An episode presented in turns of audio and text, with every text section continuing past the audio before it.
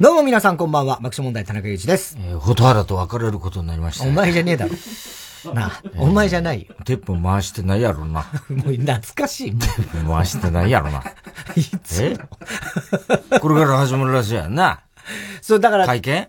会見はもう、あの、オンエアの時にはもうとっくに終わってると思うんですけど。雨上がり。ね、我々今、あの、7時から、雨降ってるけどな。いや、まだ降ってるけども、いろんなとこでね。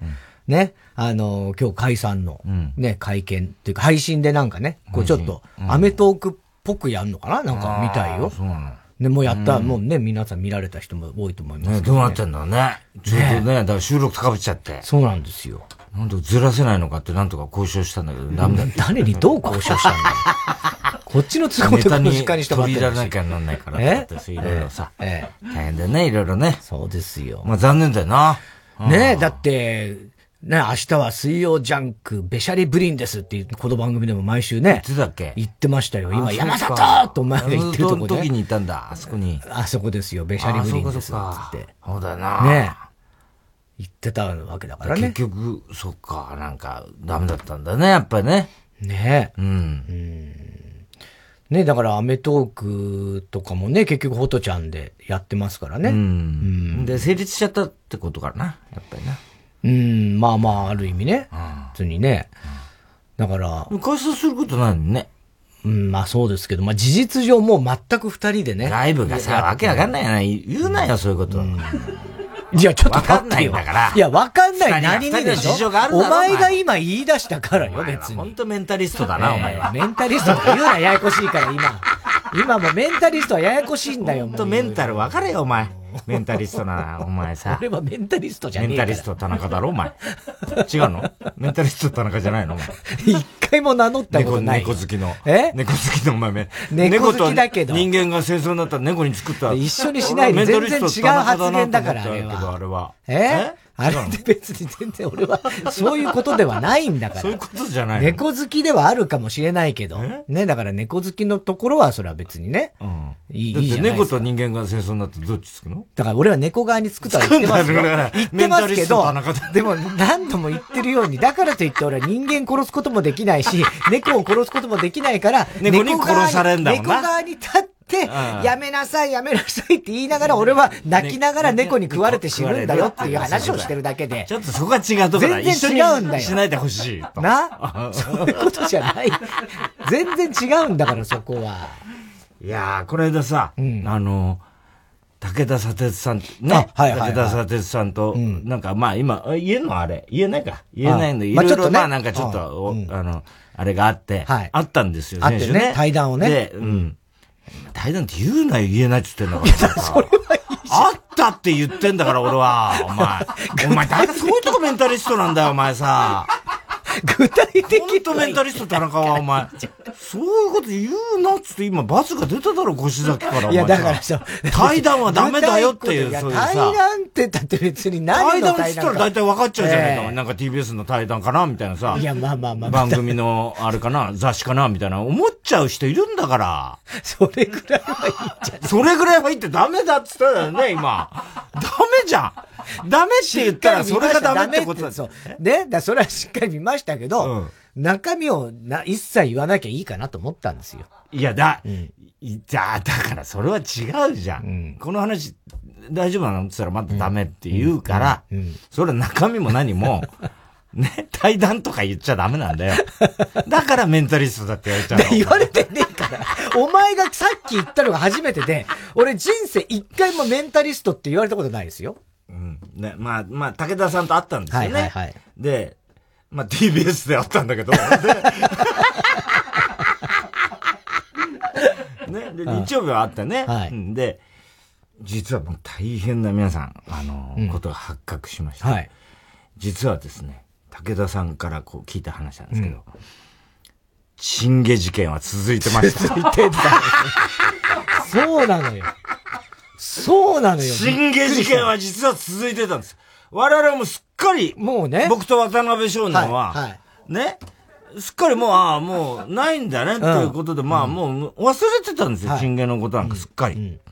そしたら、この間、武田さんが、いろいろ話してる中で、そういえば、あの、あの、例のチンゲ事件って言うから、あ、そうそう、チンゲ、ああれね、最近もうないからな、な、いなくなっちゃったんだと思うんだけど、不思議だよねっていう話したら、いや、実は、まだいますよ。え、どういうこと？僕、金曜日、ね、毎週収録してて、あの、9階のトイレですよね、あそこ。あそこ、しょっちゅう見ます。言ってたね。ええー、みたいな話になって、マジで？いや、あ、ないですか？もう最近つから。うん、こっちはないよ。火曜日はないよ。火曜日、日曜日。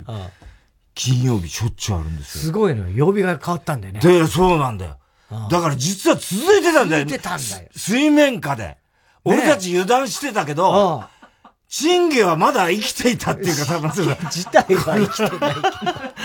しかし、それにしても、それで武田さんと、じゃあその毛の量はどうなってるんだって話になって。なってね。これ大変だっつうんで、俺早速、ね。まずその、ほら、渡辺少年に知らせなきゃなんないから、日曜日って、いや、実はこの間武田砂鉄と話したらよ、金曜日にあるらしいんだよ。うん、え？っつって、また、またね、もうにわかにまた、またね、これは、つってまた推理体制入っちゃってさ、渡辺が、少年だから。どういうことですかね？でもね、今ね、あのー、コロナで入れないんですよ。なんとか潜伏、あれをしたいんですけど、金曜日ですか？金曜日ってことは、うん、誰々さんがいるはずだな、とか、なんか、始まっちゃってさ。始まってね。ね？ほいで、で、その日曜日た、ね、また武田さんと話してたから、呼んだんだよ、渡辺少年を。で、実はこう、これこれこれ。で、武田さんあ、あなたが噂のあの、あの探偵の、あの、渡辺さんですか？みたいな。ええ、私が、あの、私がじゃねえんだよ。します、みたいな。飯交換し。飯交換。何かあったらすぐこちらへ連絡。もう一回、あの、捜査本部こっちで立てますんで、みたいな。だよ、もう。捜査本部なんかねえよ、もともと。だからもう、か、活気づいちゃってさ、すっかり渡辺くんも。そうなんだよね。そうだよ。ねえ。ほいで、昨日かなんか渡辺くんからメール来て、一つ報告があるんですけど、うん、この間、佐哲さんを紹介していただいてありがとうございました。ああの、いろいろお話しされてたみたいで、つって言って、実はその時にそれを聞いて、僕9階に、あの、トイレに一応もう一回、あの、入ったんですけども、その時に赤いシャツの男が なんか、入りかけて、僕の顔を見るなり、また、きびすを返していなくなったんです。あれは一体何だったんでしょうか？もう、すっかりまたもう、もう始まった、捜査が始まっちゃった。始まってんね。大変だよ、今だから。どういうことなんだろうね。ああ。うん。だから金曜日に必ずあんだって。ね。今。今はね。だから、ってことは我々の、要は、あの、放送を聞いてたんじゃないかと。うん、聞いてて火曜日、日曜日やばいなと思って、うん、で、金曜日にも映って、それにしてもその、ね、意図は何なんだみたいな。意図がわかんないよね。どっから湧いてきた剣かが武田砂鉄もうちの一応もう探偵団に入ったから。入ったんだ。そう。武田少年だから。武田少年。みんな少年だっちゃう大変だよ、だから。ねえ。もう包囲網どうなってんだって。でもさ、ねうん、このコロナでさ、なかなか外部あんま入れないんだよ、まあ、本当は。ね、そうだよね。なのに入ってることかなり内部の犯行じゃないかっていう話、うん、バリバリ内部だろうね。うん、TBS とかね、警備ちゃんとしてますからね。うん、そうなんですよ。ね。で、そこで、まあ、気軽には入れない。だって検温散々厳重にしてるじゃん、何度も。ね。ね。この間上原がさ、手首であの検温する。はいはいはい。はい、34.5度です。はい、OK です。いや、OK じゃないだろ、みたいなさ。もう、それ死んでんじゃないの？みたいな。低けりゃいいのか、みたいな。あの辺もおかしいよな、ちょっとな。そうね。うん。あれもだから、たまにあるね、手首のとこで。だから、あの、今、ほら、うん、夏田が運転してて、冷房が手にかかっちゃって、あれ表面温度しかわかんないから、中でもう一回測ると36点いくつだったりなんかするんだけど、あの、なんつう、運転直後だってすると、そういう値が出たりすんのよ。逆もあるだろうしね。逆もあるのよ。火にバーッと当たってたそうそう、だから俺は、この間ほら、スポ、スポニチの時は、外に喫煙所があったから、わーって当てたら、42点いくつ出ちゃってさ。すごいよね。大変だよ。いくら表面だかってないんじゃないってなっちゃってさ、いちいちなるんだから、あれもう大変だよ。あれな。うん。まあでも本当にもう当たり前になったな。あのアルコールで手をこうああ、まあね、そうだね。体温測ってね、やってるよね。そう。うん、この間俺あの、先週、あれをやりまして、えー、1回目のワクチンをやりまして。で、よくほら、1回コロナになってる人っていうのは、普通の人の2回目ぐらいの感じだ1年ぐらい経つもんな。1年。ちょう、まあ去年の8月なんで、まあ1年なんですけど。で、1回目で、いわゆる一般の人の2回目ぐらいの反応。だから割とこう熱出たりとか、こう副反応が強く出る人が多いみたいな聞いてたから、あ、結構俺もじゃなるかなと思って、で、まあ次の日とその次の日も仕事ない日にやったんですよ。で、金玉腫れちゃったんだ金玉腫れてねえよ。それはそれで。河村さん噛んだって。大変だろうな。なんでで行くんだよ、表敬訪問によ。河村市長のとこに行くか。そしたらね、確かに、あの、左の腕のま肩の近く打ったんですけど、その日の夜から次の日1日、まあ2日間ぐらい ?1 日半か2日間ぐらいは、肩は痛かったね。ああ、そうなんだ、腕は。腕はね、もう本当に、ま、上がんないぐらい痛くて。で、ファイザー、俺と一緒だもんね。そうそうそうそう。で寝返りもちょっと打つのがしんどいぐらい痛くはなった。何も、別に何もしないでズキズキ痛いっていうよりも、動かそうとか、ちょっとそこにが当たると痛いぐらいの感じ。まあ普通の生活は全然できるレベルではあるんですけど。で、熱は出なかったんですよ。出なかった。うん。だからよかったなで、もう一回、次、その瞬間後でしょ？で、それを、ちょっと、今考えてて、あ、奥中先生とかは会った時に、ね。きり言うね。サンジャポで会うからしょっちゅうね。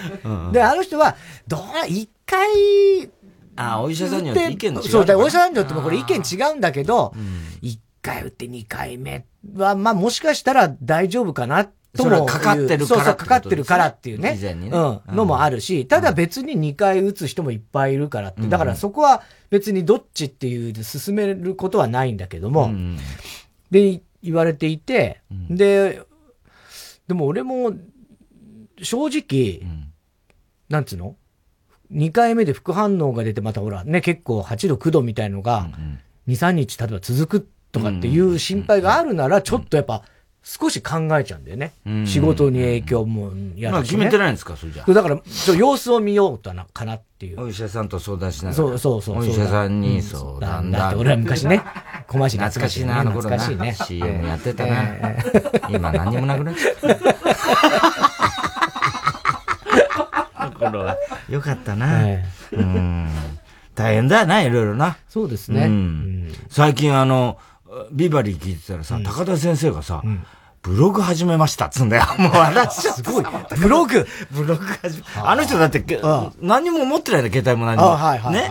それがさ、ブログ始めました。手書きなのに、って言ったら、多分だからいろいろ、手で書いたのを多分誰かがやってんだろうけど、ビバリーのホームページで、これから楽しみなんだけど、今までのその、いわゆる、いわゆるその LF との、ね、たけしさんとか始まった歴史から芸能史、全部、こう、書いてくんだって、そこで。ええー、すごいじゃん。すごいよ。また軽快なタッチで書いたんだよ、それがさ。それでさ、もうこれから、初めてね、73歳だけどね、初めて、あの、ブログをこの夏に始めました。73歳、真夏の大冒険って。笑っちゃった。73歳、真夏の大冒険です。13歳だからね、もみじちゃんね。すごいよね。ねさすがピーマンと同期とか思ってたすごいな、そこはね。大変だよ。なんかコンビニ行ったら磯山さやかが、なんか表紙の。あ、なんかあるらしいね、磯山。今ブレ、大ブレイク中だからね、磯山さやかもね。すごいよ、なんか。うん。うん。あっただ、あ、びっくり、すっげえ売れてんなと思って。うん。思い出した今。それをさっき見つけて。そうだよね。ねいろいろあるよね。だからこの間サンジャポでもさ、あのなんだっけ、あの、なんかほら、女性に、ミソジニーつって。はいはいはいはい。ね？うん、あの、女性にこう、なんかぶつかってくるみたいな感じじゃない？の。わけわかんないやつ、あれを特集でやってたじゃない？あの、増田くん？ソタくんソタくんね。前が増田って間違えた、ね。増田って間違えちゃった。ソタくんね。あれは痛恨のミスだったね。ねそうだね。増田って思うじゃん、でもあの思わねえよ。全然思わねえよ。土変がなかったんだよね。そうなんですよ。で、もうあの、散々謝り倒したんだけど、でまあやっててさ、ぶつかり男許せないよね、なんて俺もさ、あのスタジオでさ、うん、なんでこんなことするんだろうなって、うん、よくよく考えたらさ、うん、その直前にさ、俺さ、サンジャポの楽屋からスタジオ行くまでさ、ほぼぶつかり男みたいな感じで、ダーってほら、いつも走って、ね、ね、もう、あの、競歩なんだけど、競歩みたいにね。ダーッとあの、報道部をさ、駆け抜けるみたいな。やってんだ報道の奴らにさ、あえてぶつかっていくみたいなのやってんじゃん。俺だな、ぶつかり男。そうだよ、ぶつかり男だよ、お前は。だって報道のやつ気に入らないからさ。知らねえよ。偉そうにしてからさ。してねえよ、別に。自分だけがなんか緊急ニュースみたいなそんなことないよ。いるから、だから俺はわざと全然偉そうにも何もしてないよ。真面目に働いてるでしょ、皆さん。真面目に働いてるけど、自分のが上だと思ってるじゃん。報道ですけど、みたいな。お前らなんだよ、ただのバラエティだろ、みたいな感じあんじゃないどっかに。勝手にだよ、それ勝手ですよ。うん。ね。うん。だからそういう意味では、もう、あのちょっと俺もぶつかり男だなと思いながら。そうね。うん。大阪別に女性とか関係ないからね。男だろうがなんだろうあ、そうです。しかもぶつかんないですからね。僕はギリギリを攻める。ギリギリを攻めるんでしょ？ぶつかっちゃったこともありますけど。ね、ぶつかっちゃったりね。避けた子がね、なんかちょっと足、ちょっと一瞬、ね、あそうそうそう、そうぶつけたとかそういうのもあったけど、気をつけ、あれはもう本当に安全安心の、僕歩きです。全然安全安心じゃねえよ、だから。すげえ迷惑だし、みんなびっくりするし。そうそう。呆然としてる人がいるからね、結構ね、うん、もう、え、何これ？みたいな、うん、あ、太田さんっていつもこういう人なのかな？みたいな。そうですよ。乱暴者が、本番前みたいな感じですから。うん、そういうのを演出してるわけです。本番前 いや、でもみんなさ、10時から知ってて、あれ9時半ぐらいなんだよ。ね。ね。で、番組10時かってみんな知ってるからさ、中にいる人は。ね。そこまで急ぐじ状況じゃねえだろうとは思ってると思いますよ。この間、あの、視察団って久々やったじゃない、はいはいはい、あれでさ、あの、ジャニーズの、そういえば、あの、美少年の子？一人来てたじゃない？はい。えー、なん、なんちゃんえっと、あ、ごめんなさい。この間来た人、ちょっとごめんなさい。ね、美少年、うんうん。で、あの、俺、ま、メイクしてたらさ、その子がさ、うん、その彼がさ、うん、あの、メイクしてたんだよ。で、俺が入ってってさ、うわーっつって入ってったらさ、パッと立ち上がって、すごいやっぱ、あの、ジャニーズの人って、はい礼儀正しいからさ、はいはい。うん、パッと立ち上がって、あ、私美少年の何々と申しますって言うから、うん、あ、俺も美少年の太田と申しますって言ったら、え、そうだったんですか？そういうことなんですか？面白いな、なそれ。彼。面白い。え、そうだったんですか？って言ったら、いや、そうじゃないよ。俺。お前と同じグループなわけないじゃねえかっつってさ、言ったんだよ。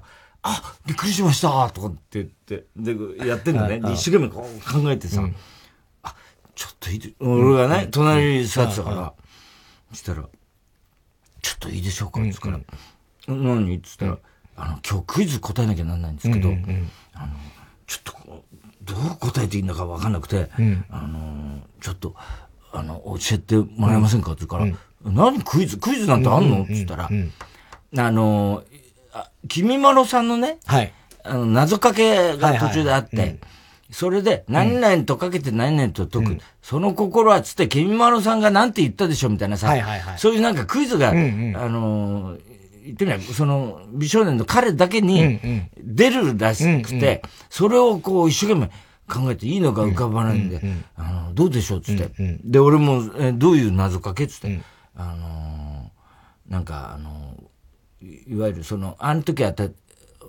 と、スイーツ、えっと、日本で、日本で食べて美味しかったスイーツだっけ、スイーツから、ね、限定だったんだっけ、うん。うん、で、それで、なんかその、それに関連した謎かけなんだよ。ほいで、あのー、卒業の時の恩師にどうのこうのってね、言ってて、で、考えててさ、うん、なんだろうなーつって考えて、えー、っと、つったら、そこに、あの、キリンの川島も来て、うんはい、あ、川島ちょっと今さ、彼がさ、ね、こういうんで謎かけが出るって言って、で、二人でさ、川島と二人で、こう考えてたんだよ。なんだろう、恩師だから、で、俺が、あの、和菓、和菓子だから和、和菓子と、恩師となんかかかってんじゃないかな。うんうん、あ、それはあるかもしれませんね、なんて。いい声でね。ね、川島が言ってて。の、でもな、それだとちょっとひねりがないよ、なんて。ね、二人でずっと考えてた。そしたらさ、脇の方からさ、それではよろしくお願いしますって出てっちゃった。そんなのある？もうすっかりメイクも終わっちゃう。じゃあ、よろしくお願いします。お いおい、ちょっと待って待って。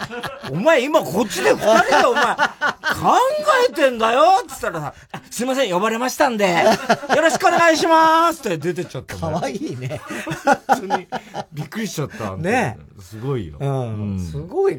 ねえ。ジャニーズ、あ？浮所くん浮所くんか。浮所くんか。浮所くんか。浮所くん、浮所くんだ。浮所くん。浮所くんね。面白いよ、面白いね。確かにね。天然っぽくてね。ジャニーズもそういう子増えてきてるよね。うん。バラエティーのね。そうそうそうそう。ね、ちょっと、バラエティーメリーさん、ね、なんか、メリーさん亡くなっちゃったみたいだよね。ねだからどんどんどんどんね。うん。あなんかね、残念だよね。そうだね。ジャニーさんが2年前ああ、そうか。ジャニーさん亡くなったの。ねえ。でも90何歳 ?93 歳だったかな。か。ね残念だけどね。ねえ。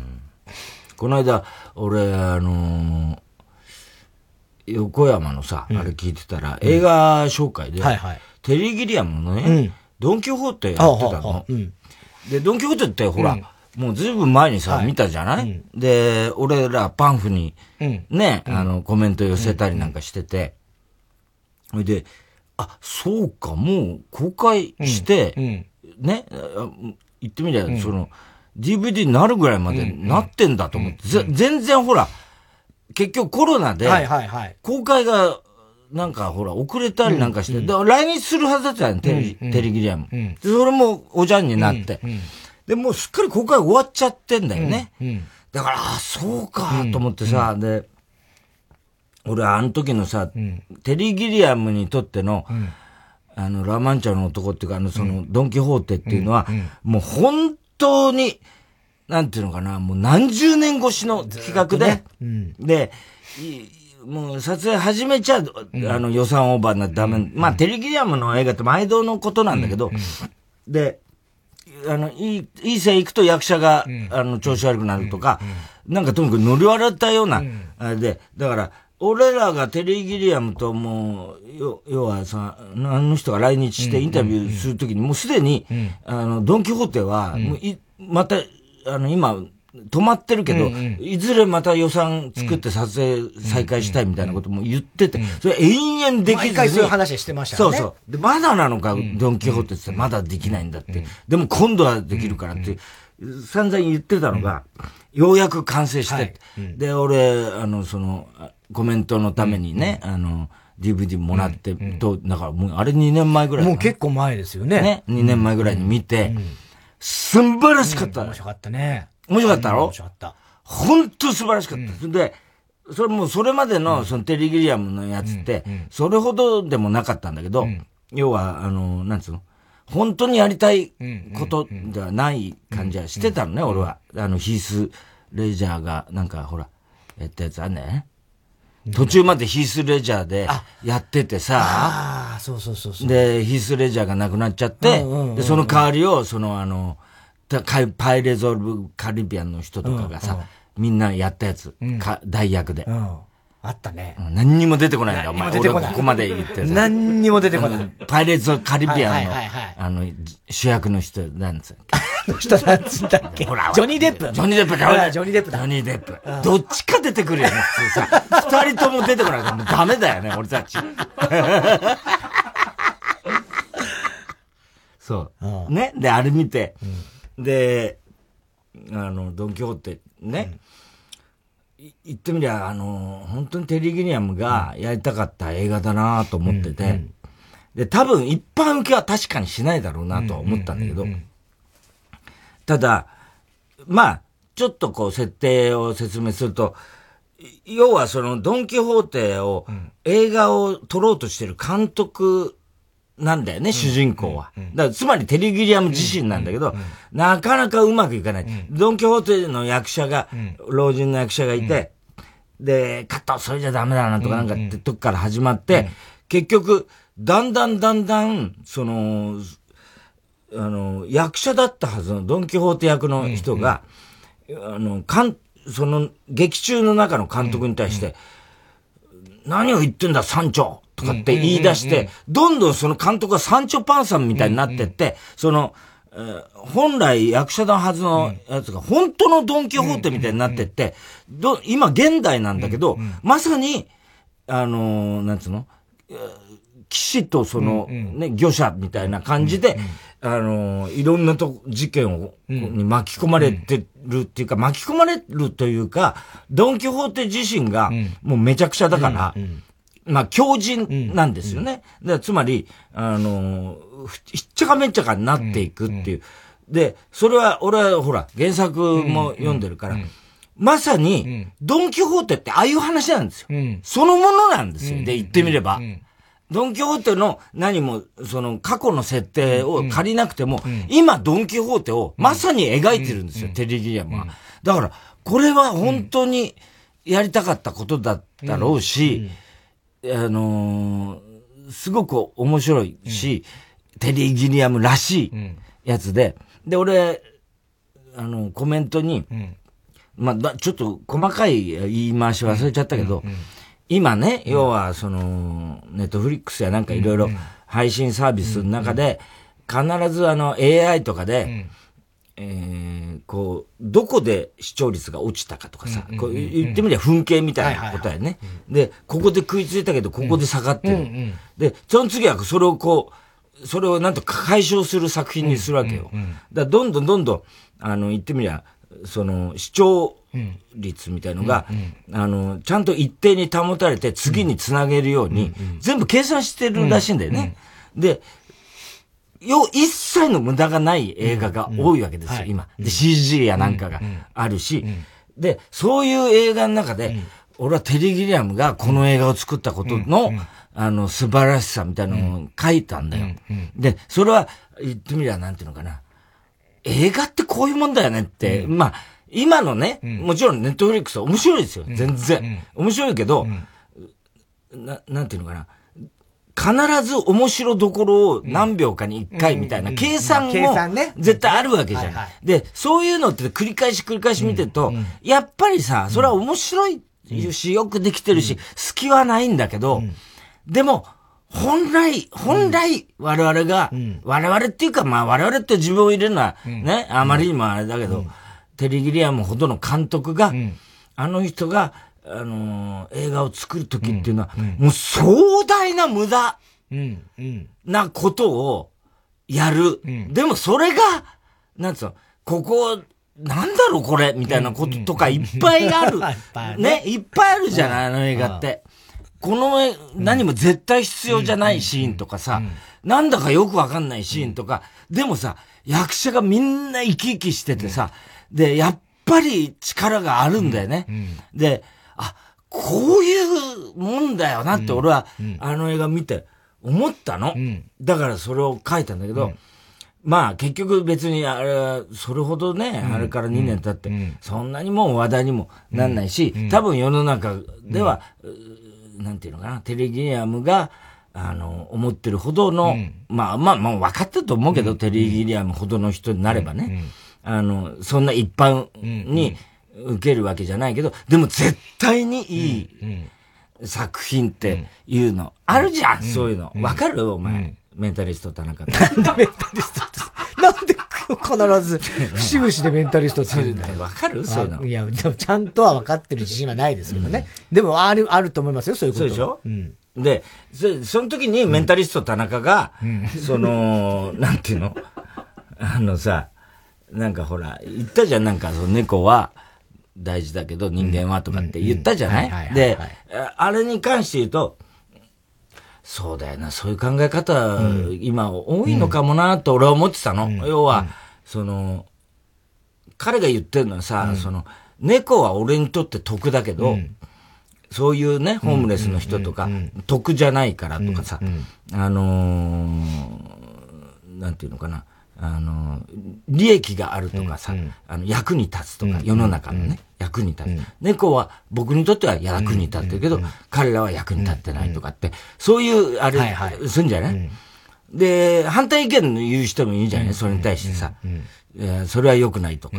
で、ね、そういう人だって、努力してんのに、ああなっちゃってる人もいるんですよって言うわけじゃない、その反論も、まあまあ、それはそれでいいんだけど、俺は、いや、じゃあ、だったら、努力してなくて、ね、やる気もなくて、ね、ほいで、ホームレスになってる人の命はって思うわけ。つまり、ドン・キホーテはまさに、誰の得にもならない人物なんね。うんうん、セルバンデスが描くドン・キホーテも、テリー・ギリアムが描くドン・キホーテも、でテリー・ギリアムは、あの中で映画監督を主人公にしてて、ドン・キホーテに引きずり回されるサンチョ・パンサーの役になってるわけ。つまり、テリー・ギリアムにとっての映画は、映画がドン・キホーテなわけ俺の解釈よ。で、映画に対する家来が、サンチョパンサであるテリー・ギリアムなわけよ。だから、無駄なものに引きずり回されるっていう構図なわけよ。で、誰も、あの、ドン・キホーテがいることで、何の得にもなんないし、えー、なんていうのかな、役にも立たないんだよ。ひどいことばっ、あの、迷惑のことばっかりするわけだよ。で、でも、面白いんだよ。面白いの。うん、で、ドン・キホーテの原作もそうなの。うん、で、最後のラストではドン・キホーテの原作、セルバンデスの方は、うんあの、ドン・キホーテが、まあ言ってみりゃ、その、いわゆる強靭的なもの、何か、わけのわかんないことをずっと信じて、風車が巨人だと思って戦うわけだよね。で、そういうのを信じてさ、こうやってずっと旅してんだけど、ある日突然正気に戻るって話なんだよ。ラスト、それが衝撃的なんだよ。サンチョパンサが、旦那様！っつって言うと、うん、ドンキホーテ様！って言うと、うんうん、いや、俺はど、どっかの靴屋の、うん、私は職人ですけど、みたいな、急になっちゃう。っていう、それが、あの、なんて、その正気に戻ったことによって、世の中がつまらないんだろうって思わすわけ、読者に。で、死んでいくんだけど、ドンキホーテはね。で、そういうの見てて、テリリアムのも見てて、で、やっぱりさ、無駄なこと、うん、とか、なんていうのかな、そういうものがやっぱ俺たち面白いって思ってる。うん、だけど、今ってさ、割と、誰かの役に立つとか、うんうん、よく言うじゃん。うん、これ、あの、お笑いでもさ、よくさ、うんうん。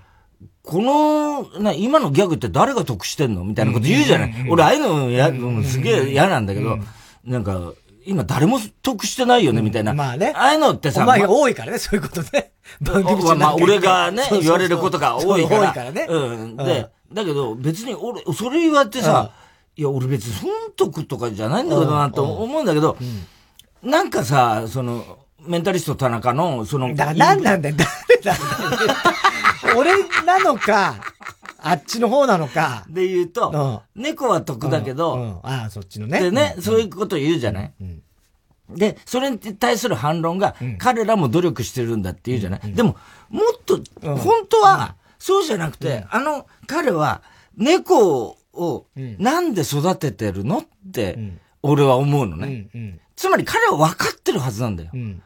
猫を一生懸命ご飯あげて、生き物、動物を育ててるのって、あの、彼は、それは俺にとって得だからって言うんだけど、可愛いからとかね、うん、なんか、そういう癒されるからとか、って言ってんだけど、本当はそれだけじゃないよね。っていうさ、それだけで言い表せられるはずないんだよ。生き物が、生き物に、を育ててるのを、なぜっていう究極の問いは実は、あの、今までいろんな哲学、それこそセルバンですから、を、もう立派な哲学者から宗教家から、あるいは普通の人たちから、歴史上の、もう、あらゆる科学者もそうでしょ。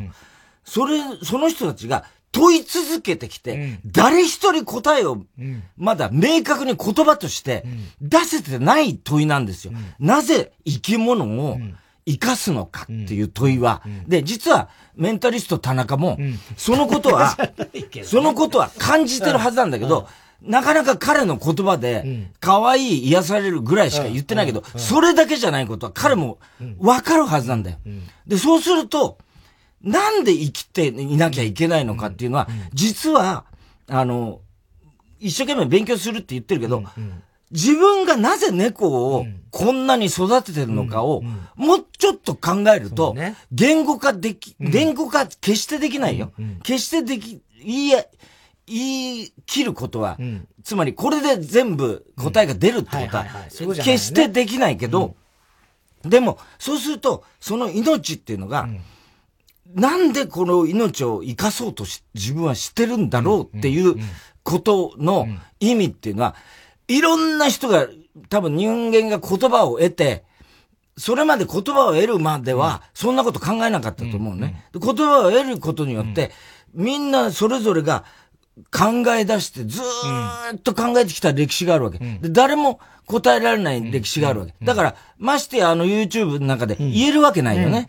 で、だけど、絶対に体では、体や精神では、分かってるはずなんだよ。なんだか分かんないけど、育ててるっていうことが分かってるはずで、で、それを結局、例えば、なんだい、保護猫の運動もしてんでしょ、そうすると、あの、じゃあさ、逆に言うと、猫は綺麗だしね、可愛いし、いい匂いするし、みたいなこと言うけど、逆に言うと、あの、猫を害獣だと思ってる人たちもいるわけだよね。つまり、糞を撒き散らして、こう、猫が増えて困ると。で、その人たちにとっては、こんなもの何の得にもならない。野良猫ね。野良猫に関して。だから、保健所に、あの、送るんだ。っていう実は、その人たちと、うん、その人たちに対しては、おそらく、田中は怒ると思うんだよね。うん、ね。怒るでしょ。田中は怒るでしょ、うん、田中も怒るし、大悟も怒るんじゃないの？それは。だメンタリスト田中怒るでしょ、ね。はい、それと同じことを実は言ってるわけだよね。で、可愛いからつけど、この人たちは、さ、俺には関係ない。関係ないもん。だってこれ害獣だもんっていう。で、そこにさ、やっぱりさ、だから、命が尊いんだっていうこと、尊いって言うと綺麗事に聞こえるけど、実は、実はだよ、その無駄と言われている人たちの、あの、ことが、実は俺たちみんな無駄じゃん。うん、で無駄なの、世の中の役になんか立ってないんだから。だって、ドンキホーテも一緒だよ。で、だけど、なんで生きてるかっていうと、言葉じゃ説明できないものを信じてるからじゃん。うん、それはドンキホーテもそうなんだよ。うん、で、それを人は狂人と呼ぶんだよ。うん、それが冷めたらつまんなくなるんだよ。それは神がいるって思ってる人は、それを証明できるか、できたことはないんだけども、でも、きっといるだろうと思って、それで生きてるっていう人はいっぱいいて、で、実はその、なんで生かさなきゃなんないかって、俺らもなんかもそうだけどさ、必ずさ、頭の中じゃさ、生きててもしょうがないと思ったりもし,、しても、必ず体はさ、息をするわけじゃん。今、散々ね、こうやってコロナでもう、本当にみんな苦しんでる中で病気になったりもする。で、辛くなったりもする、精神的に。そう、言葉を得た人間はさ、それでいろいろ考えるあげくに、もう、こんなのいらないって思ったとするんじゃん。こんな人生いらないって思ったとするじゃん。でも、その、その人ですらだよ。例えば、もうそれでどっかから飛び降りちゃう。で、その瞬間、な、命をなくす瞬間まで心臓は動き続けるわけじゃん。つまり体は生きよう。生きようとするわけだよ。で、その、なんか怪我をしても必ず、それで例えば助かったとしても、必ず治そうと怪我、で、あの、息を吸って吐いて、必ずするわけだよ。体は、体は必ず生きることを、あの、求めるわけだよ。絶対に。絶対に。これ生き物すべてがそうなわけだよ。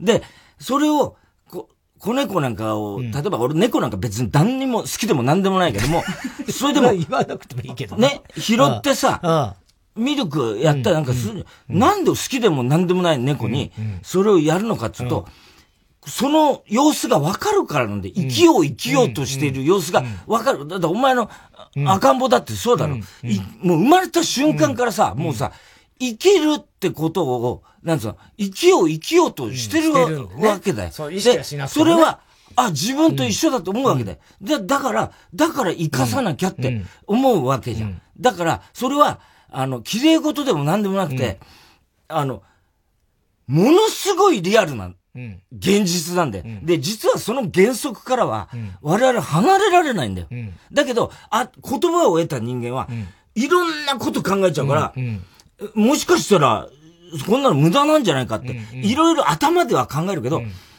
体は絶対に、常に生きることを求めてる。そのギャップをどうやって埋めればいいのかっていうのが人類の歴史だよ。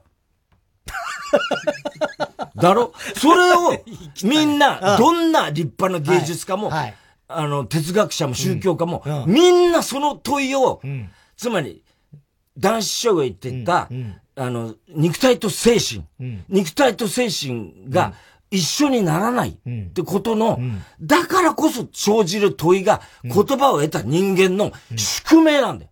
だから考えてる途中なんだよ。で、考えは、もう、それは、あと、俺の人生を全うしたとしても、おそらく考えは出ない、答えは出ないよね。出ないと思うんだよ。でも考えざるを得ないんだよ。うん、え、それが、俺のメンタリストとして。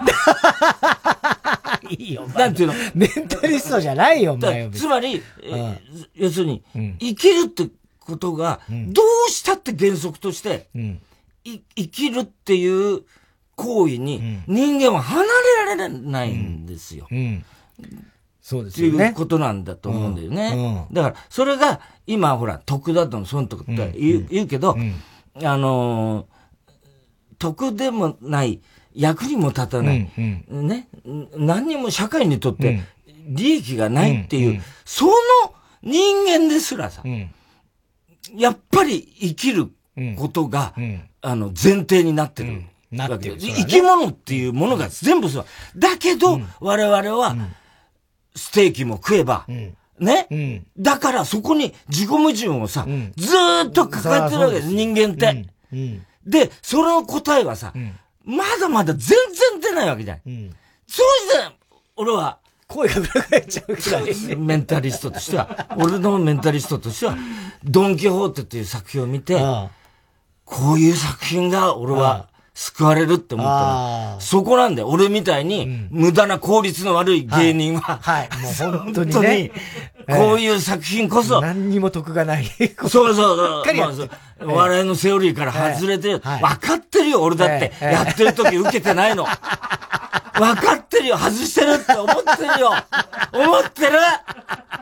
誰に向かって言ってんだよ。本当に。っていうのをなんか感じたな、ね、はい、うん、さあ、それではそろそろ参りましょう。火曜ジャンク爆笑問題カーボーイ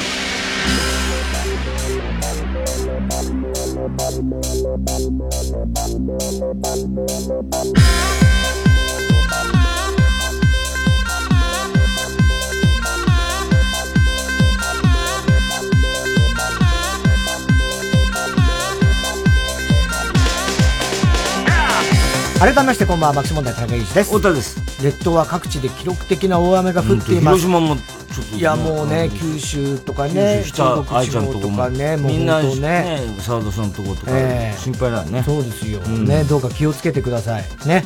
えー、東京は雨のち曇りで時々晴れ間も見えました今日は日中は26度でしたね、えー、明日水曜日は風が強く吹くそうですねで木曜金曜と傘マークはついていませんが、えー、気温もまあ、真夏日ぐらいに30度超えるぐらいにもなりそうですね。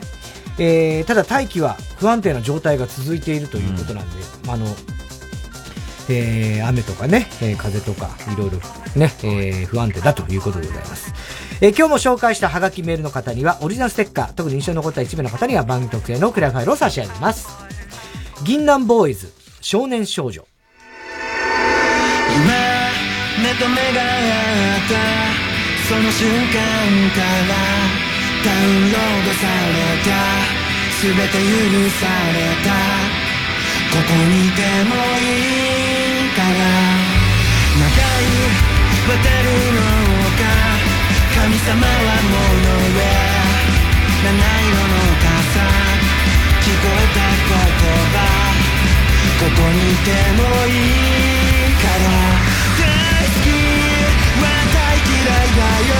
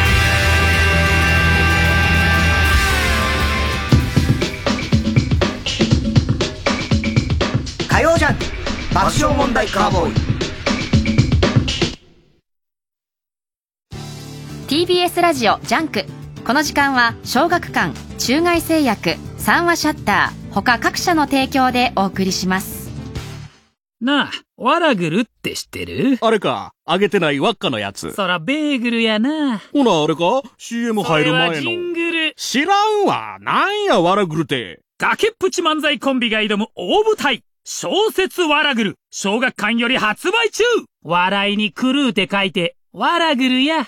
お前のセリフはな、活字のままなんだよ。もっともう自分の言葉にしろや。でも台本を大切にしなきゃって、台本は我々中外製薬の生命線ですよね。雰囲気で適当で書いたやつなんだからそういうのでいいんだよ。雰囲気で適当に書いたやつを全力でやる。雰囲気で命がけでやる。命がけで、え、待ってください。適当っていうのは。佐藤健です。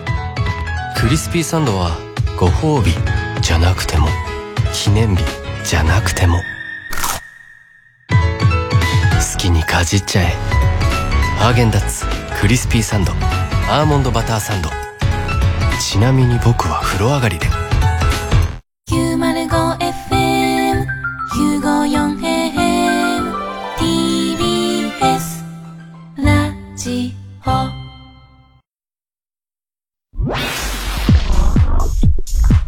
火曜ジャン爆笑問題カーボーイ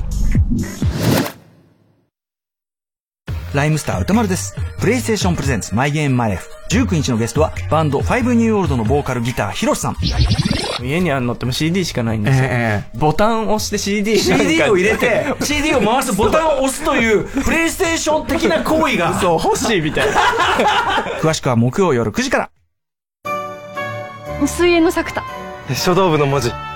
君と出会って素敵な夏になる。と思ったら、なぜか本当の父親を探すことに。見えるんだ。人の頭の中が。あれ絶対やばいやつですよ。数々の漫画賞で話題を呼んだ傑作コミック、待望の映画化。出演、上白石萌歌。行かなきゃ俺。行け映画子供は分かってあげない8月20日全国ロードショー来るよ来るよ胸騒ぎってやつが火曜じゃん爆笑問題カーボーイさあ、それではコーナー行きましょう。今週の思っちゃったはい、今週あった出来事を受けて皆さんが勝手に思ってしまったこと、想像してしまったことを募集しております。うん、ボブサップ怖いよ。普通普通に読め。ボブサップ怖いよ。ボビー？ボビー。あれ？ボビーよ俺だよ、久しぶりだよ。おいおいおい、まだ覚えていたのかよ。俺がもう忘れてたよ。自分のことよ、お前。どこ行ってたの？いろいろ、お前大変だったよ、俺もよ。いろいろあったの？いろいろあったんだよ、お前知ってて言ってんだろうが。知らない、何があったの？俺の口から言わせんじゃねえよ、そういうことよ、お前。ど、誰の口から言えばいい？誰も言えねえよ、お前。いろいろあったんだよ、お前。しつけえな、お前よ。早く読めよ。何を、何を？メールを読めよ、メールをよ。ラジオネーム。あんまりうまくねえな。忘れてんな。ラジオネーム、バラザードアップショー。太田さん、走行集の三拍子が全く揃ってない人、こんばんは。まあね、確かに。動画投稿アプリ TikTok が2020年の世界アプリダウンロード数1位になったというニュースを見て思っちゃった。うん、もしも高知県の甲子園常連高高校が TikTok をやったら名前は名 TikTok 義塾高校になると思う。名 TikTok。名 TikTok。ねえ、松井にね、えー、ね、敬遠ばっかするとこね。ああ、えー、そっか。名 TikTok 義塾ね。えー、シータン応援ネーム、藤田悦シータン、うん、読んでくれたら嬉しいたん 張本勲氏が笑っちゃダメよ。張本勲氏が女子ボクシング入江、入江セナ選手への発言を謝罪した話題で思っちゃった。うん、張本さんに失礼なこと言われた入江選手は、仕返しに無数のカエルを張本さんの家に庭に放って、三千本安打ならぬ、三千匹カエルよと言って仕返しすれば、さすがの張本さんも、なんだこのカエルは毎晩ケロケロうるさくて眠れないよ勝つだよ勝つ。と言って反省すると、反省してねえじゃねえか。勝つだ勝つってじゃねえか。カエル好きだからね。サンデーモーニングの後はサンデージャポンを見よう、えー、日曜日の朝は TBS セアロガイだ有本さんもな、ね、まあな。あの、でも、あれだよね。うん。年寄りってのはダメだねっていう感じの雰囲気にはちょっとなりにくいのかな、今は。まあね、その年寄りだからって許されることと許されないことがあるみたいな結構ね、ことにはなるんじゃないですか？ね。まあね。でも野球ばっかやってきたからな、みたいな。余計怒られるのかな、それ。それはもう、また一個増えるからね。ダメなところが一個増えちゃうからね、その考え。えー、シータン応援ネーム、藤田悦シータン。うん読んでくれたら嬉しいたん。郷ひろみ、芸能生活50周年を記念して、555曲サブスク解禁で思っちゃった。うん、これって郷にちなんで555曲ということらしいんだけど、うん、これだったら利用、利用料金も郷さんにちなんで、月額2億4千万円にすればいいと思う。いや、高すぎるわ誰が利用すんねんせやろがいっていうね。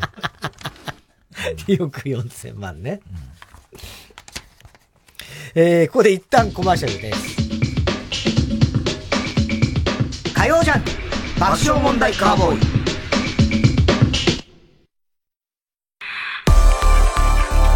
ここで高槻かな子のサブバーシブをお聴きください。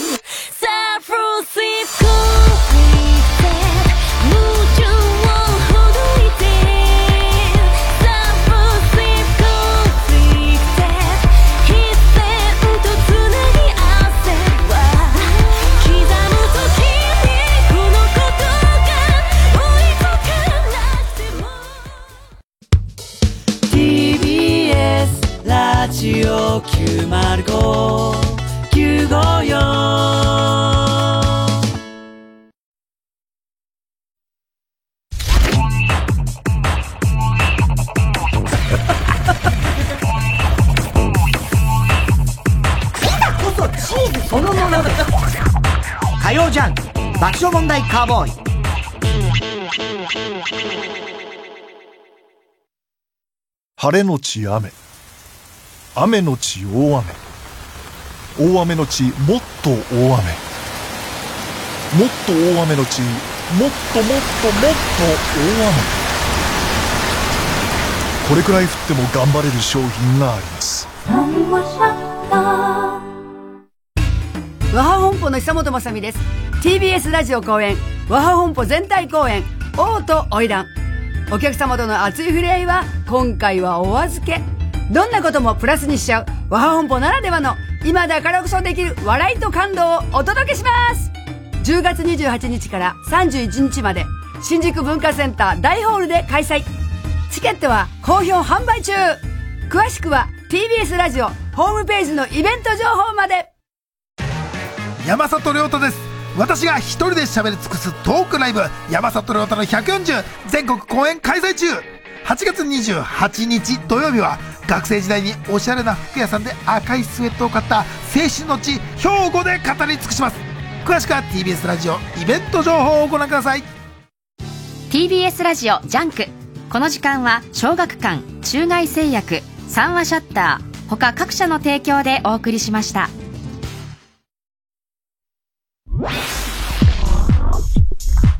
火曜ジャン爆笑問題カーボーイ。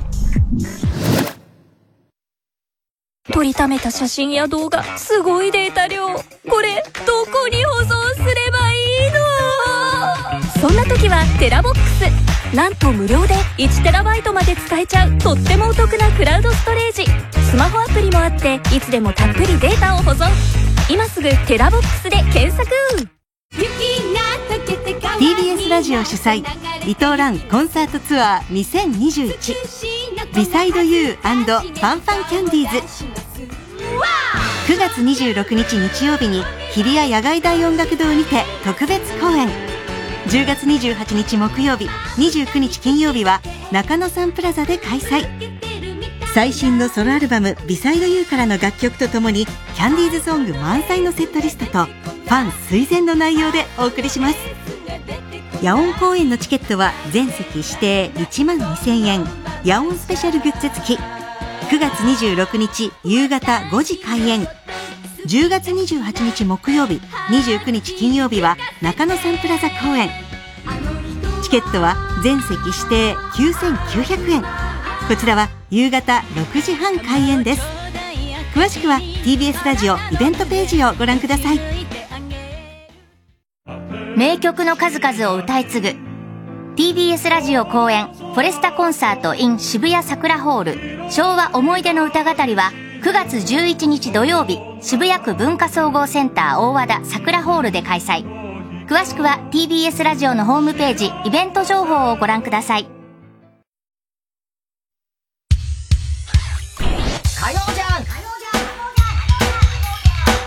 爆笑問題カーボーイさあ、それでは今週の思っちゃったの続きいきましょう。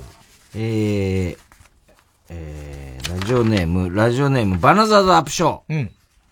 太田さん、肩に小錦が乗ってるようだと、肩の違和感を主張し主張し続けて、当番拒否を繰り返し、最終的に鍋常に、金をやるから出ていけと激怒されてきた。小錦乗ってたら大変でしょ。またちょっと前にあの NHK の鍋常さんのインタビューやってたな、すごかったな、大連立の、あの、要は小沢、えー、あの時は誰だ、福田、福田一郎さんでしたっけ、福田武雄さんの息子さん。息子さんね。ね。うん、福田総理ね。福田小沢の大連立。うん、あ、やそうだ。うん、の、あの、全部お膳立てしたのは自分だっつって。うん、全部、福田さんのインタビューも、小沢さんのインタビューもあるんだぜ。すごいね。すごいよ。ね何なんだろう、あの人。実力者だよね。実力者っていうか、だってマスコミなんだよ。完全にさ、完全に入り込んじゃってる、入り込んでます、そういうもんだろみたいに言ってたけどさ、本当かなみたいなさ。それはね、やんなきゃ情報取れねえだろみたいな言ってたけどさ、まあ別に。えー、スカーレット・ヨハンソンさんが、マーベル映画、ブラックウィンドウの公開契約ををめぐり、ディズニーを提訴した。というニュースを見て思っちゃった。うん、ブラックウィドウ、えー、マーベル映画のブラックウィドウの公開契約をめぐり、ディズニーを提訴したというニュースを見て思っちゃった。スカーレット・ヨハンソンって、1世紀の4分の1の25年を四半世紀ではなく、四半世紀って言ってると思う。なわけねえだろ。なんだよ、このま、まどろっこしいお前。もうさ、一世紀の四分の一の25年とかって。ね四半世紀だ。まどろっこしいの。なんで提訴したの？なんか。なんか、ディズニープラスで勝手に配信したってことそうなんだ。そんなことがあるのか。うんディズニープラスならいいじゃんね、みたいな話だけどね。ディズニーとしてはそう思ってんだろうね。まあ、まあね、ヨハンソンとしてはそれはヨハンソン。ヨハン、それはヨハンソン。いや、いいみたいな。そういうことだな。えー、ラジオネーム、バナザードアップショー。うん。太田さん、走攻守の三拍子が全く揃ってない人こんばんは。はい。徳永英明を見て思っちゃった。うん。徳永英明って、味の素のことを、エディノミット。エディノメット。エディノミわかんねえよ。エディノミって何を言ってんだ。わかんないよ。なんでこうなるのよ。エディノミって。とエディノミって。エディノミってみたいなことなのかな。なんでラジオ、レディオって言っただけで、こんなことになるの。ラジオネーム。初代広田つの改め幽霊ネーム。広田角飯屋。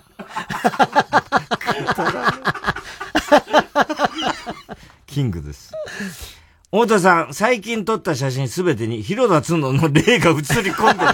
ダメじゃん。お前なのかよ。すげえな。こんばんは。うん。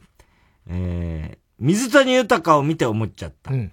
もし水谷豊が根津谷、根津谷豊として、爆中問題に参加したら、ちびまる子ちゃんのエンディング曲は、あららららららららの呪文になっていた。懐かしいけどわかんのかな？熱中時代ね。ええ。ね。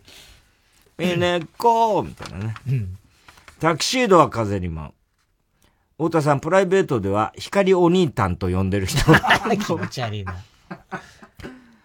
中田翔。ああね。を見て思っちゃった。うん、もし中田翔が鈴木正幸だったら、違う章じゃないと言って。章だろ。章なんだよ。いやいや、でも、正幸だから。ああ、正幸だったらよ。あ、そっか。違う違う、章じゃない。って言ったんだよね。うん、どうしようだ、中田翔もな。ねえ。うんえー、はがきは郵便番号 107-8066TBS ラジオ。火曜ジャンコメントでしたけどね、今のは。それノーコメントになりますよ。よくわかんないしね。ね何が何だろうね。みたいなこと言えないですね。そうです。メールアドレスは爆笑アットマーク tbs.co.jp。逃げました。コメントから。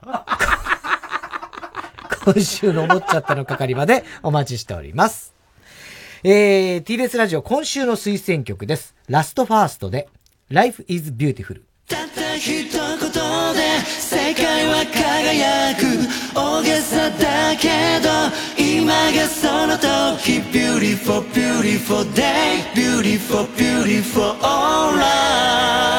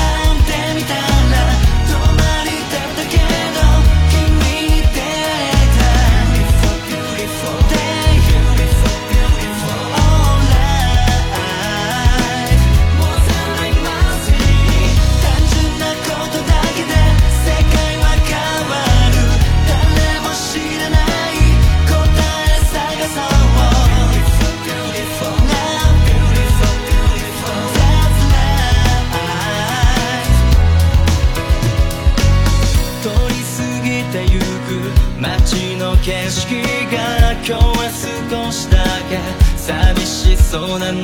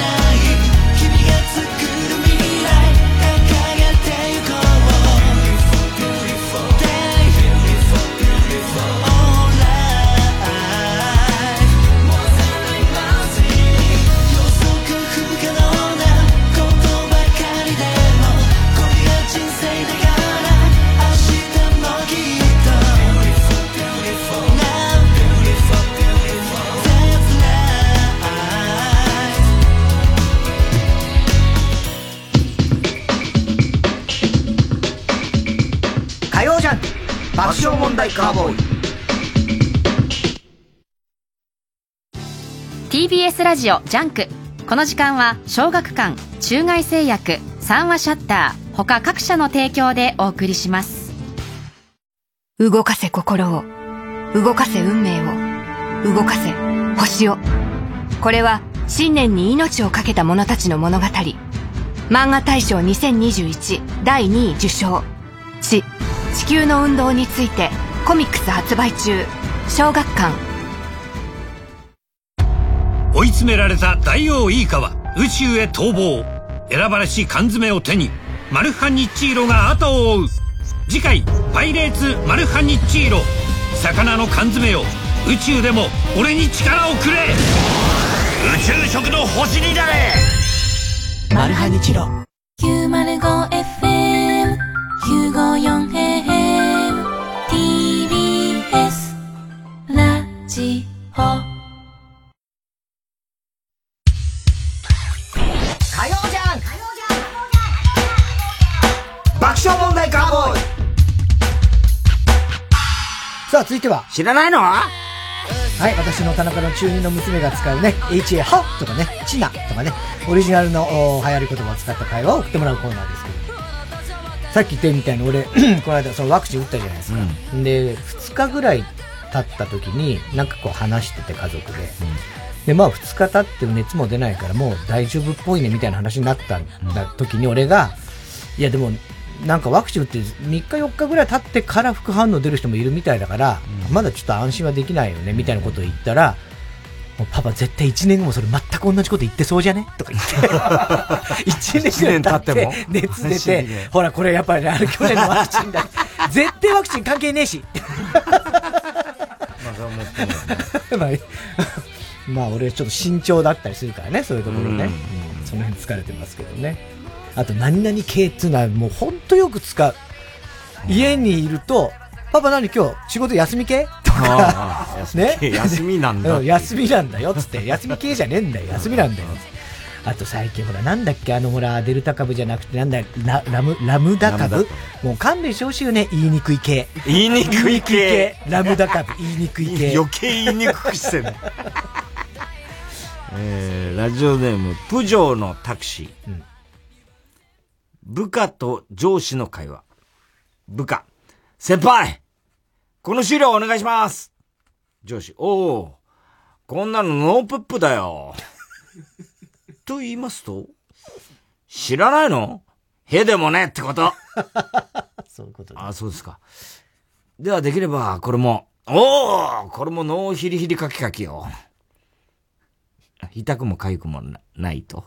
よくわかったな あの、じゃあこれも、もう痛いし痒いよ根を上げたね。えー、RCC 中根ちゃん公認ネーム、ヘビ使い座。同期、同期同士の会話。うん。A、どうした？暗い顔して。B、聞いてくれよ。朝から腹壊してさ、遅刻して上司に謝りに行ったら、もう暗いだの言われて、で、またお腹痛くなってトイレに入ったらさ、自分の、ん自分の、何これ？インコ？影、あ、影が。ちょっと頭がエロくなっちゃったから、インコ？インコじゃねえ。陰口ね。トイレ何よ、そんなに 音読みしようとしてんだよ。陰口か、そうか。えー、下読みの時読めてたのにな。またお腹痛くなっちゃってさ、トイレに入ってたら、自分の陰口聞いちゃってさ、もうまぞまぞだよ。もうまぞまぞ？何それ？え、知らないの？踏んだり蹴ったりってこと？そういうことか。まぞまぞなら踏まれたり蹴られたんじゃねえか？いいよ。細けんだよ。指摘が。踏んだり蹴ったりってね、確かに。うん、お前が踏んだり蹴ったりしたんなら、踏んだり蹴、踏んだり、ね、そうそねそもそもが踏んそうだね。踏んだり蹴ったり。踏まれたり蹴られたり。踏まれたり蹴られたりなんだよね。多分、ニュアンスとしてはね。ねうん、えー、ラジオネームストレンジラブ。友人同士の会話。うん、A。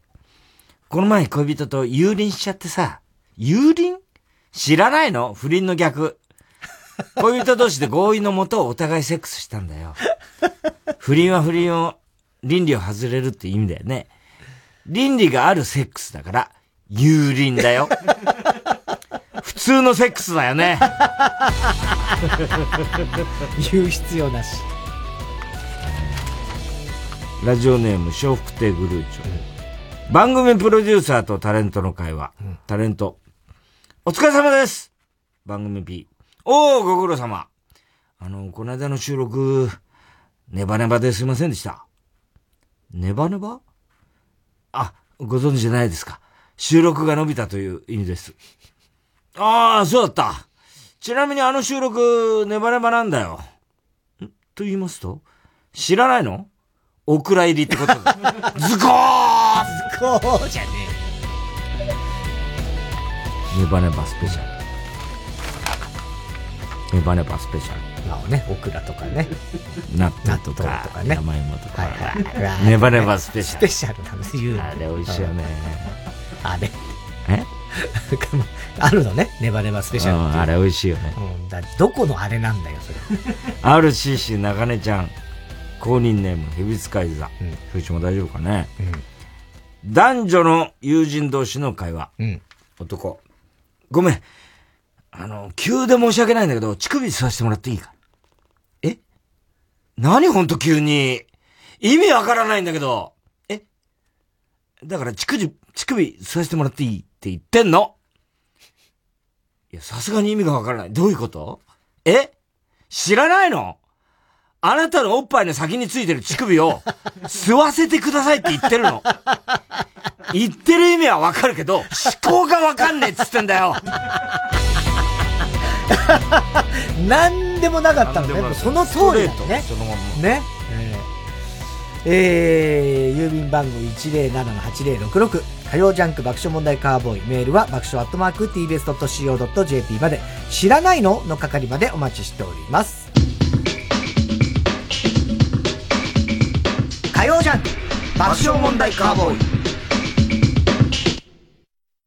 白村聡太今度のオーディオムービーは聞くと恋がしたくなる恋愛ドラマ。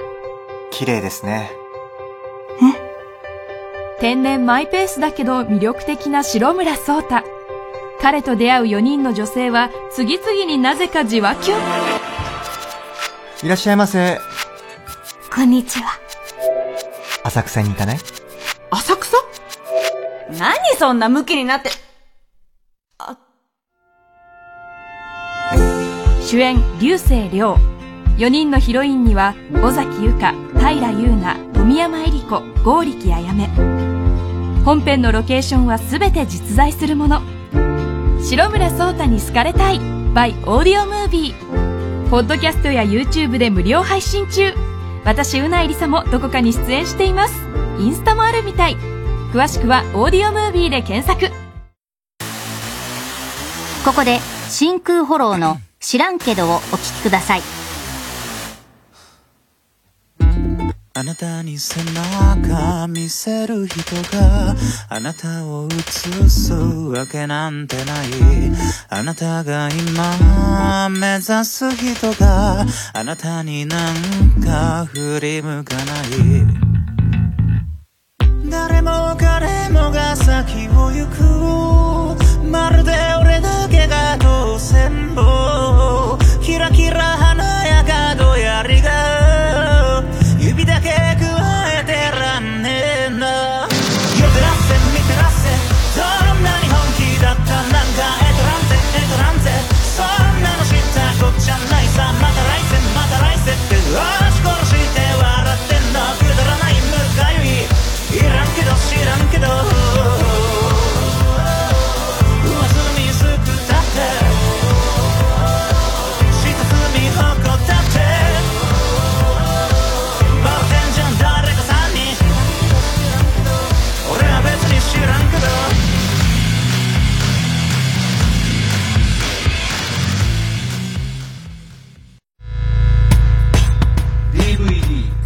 階段単独ライブ。アンナ。口を聞く方に気をつけろ新入社め。急に役に戻る。配信チケット1万枚以上売り上げ大きな話題を呼んだあのライブを完全収録。わなになになになに？わわなになに？わなになに？チャールズ・テッカー？こんな近くに？リスナーがいますか？税込3850円で販売中詳しくは TBS ラジオのイベントページで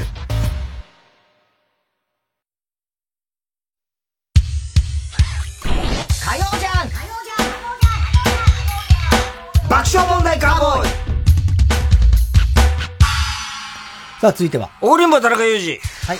こんばんは、田中裕二ですから始まる田中がいかにも起こりそうな事柄を皆さんに考えてもらって、それを私、田中が3段階で評価いたします。ラジオネーム、仮暮らしのチピロッティ。太田さん、田中さん、こんにちは。30歳女の田中裕二です。10代の頃、時間をかけて気づいていったことがある。私が周りの人と仲良くするには、相当頑張らなければならないんだって。うん。クソみたいな冗談に笑顔で声を上げて笑って、うん無視したい奴にも挨拶して、うん。大人になるとそういう演技に抵抗がなくなったのが、10代の頃は、なぜか演技をしな、なぜ演技をしなければならないのか、うんなぜ本当の自分を偽らなければならないのか、と、来る日も来る日も悩んでいた。そして高校2年の時、私は演技をやめた。うん。作り笑いも挨拶も返事もしないでいると、当然クラスで浮いた存在になった。昼休みの教室は居心地が悪くなり、校内を散歩するようになった。その日もブラブラと駐駐輪場を散歩していると、体育教師のおじさんに、おじさんっていうか、まあまあ、体育教師ね。先生なんだ、はい体育教師のおじさんに声をかけられた。先生、田中さん、よく歩いてるよな。散歩好きなのか？はい。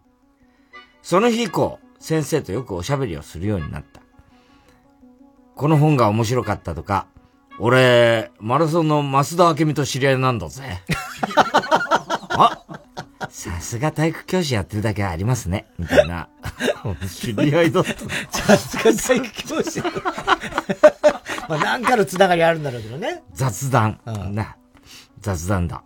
なぜ一人でいるのかは聞かれなかった。月日は巡り、修学旅行の二日前。いつものように散歩してると、先生がまた話しかけてきた。もうすぐ修学旅行だろこの本貸してやるから持ってきな。え？あ、でも読む時間ないかも。読書する時間たくさんあるんだろ新幹線の中とかかさ、暇だろいや 私はその時全てを悟った。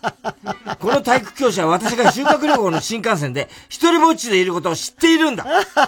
私がクラスでどういう立ち位置にいるのかを分かっていたのだ。いや 恥ずかしい!やめて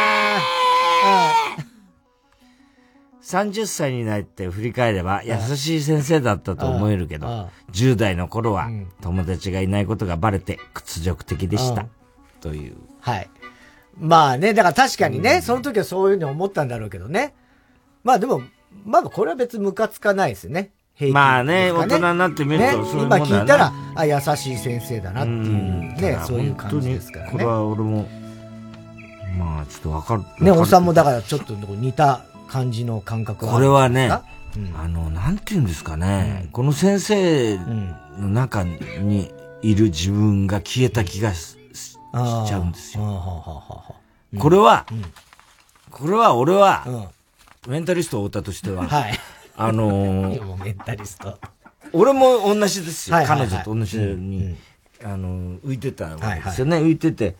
だけど、家帰るでしょ、家帰って両親と、一人っ子ですから、と両親とは普通に話すわけですよ。で、一切学校で友達がいないってことは、俺は両親に言わなかった。っていうのは、言えなかったんです。っていうのはなんでかっていうと、俺は家の中では割と冗談言って、うん、親父はそういう人だったし、お袋もまあ、ブラックジョークが好きな人だったから。毒舌だったからね。で、俺も冗談に言って、割と、そういうキャラクターだったんですよ、家の中で。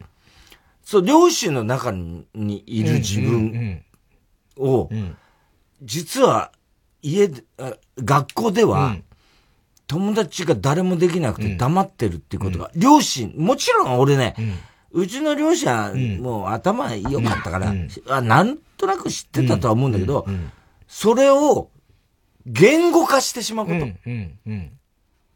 それが怖かった。ああ、なるほどね。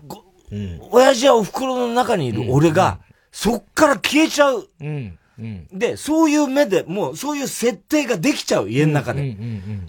あの、学校で、はいはい。友達がいない息子っていう設定が学校の中でできちゃう。この人たちの中にその設定ができちゃうってことが、だよく、なんで親に言わないのって言うけど、言えないんですよ。これ言えない。別にね、それは親が学校に電話しちゃうからとか、そういう心配以上に、そういう自分が、親の中にいる自分が消えてしまうっていうことが怖いんです、実は。ね。そういうのって難しいよね、思春期。ね、だからオナニーばっかりしてましたよ、僕は。部屋で。オナニーばっかりしてましたよ。それは関係ない。だからですよ。だからじゃない。友達がいないからオナニーばっかりしてましたよ。それも言葉で、だもうさっきの話もそうだけどね。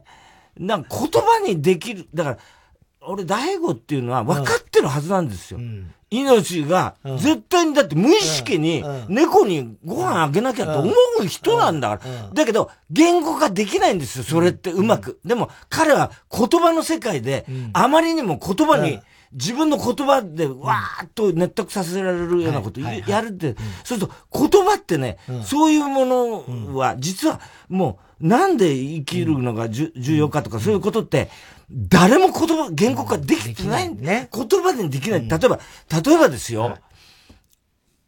夕日が沈んでいくの俺ピカソ芸やってる今。もしかして。いや、やってないですよ。いや、それは白山白山に。白山聞いてるかもしれないけど、それは白山に任せるけど。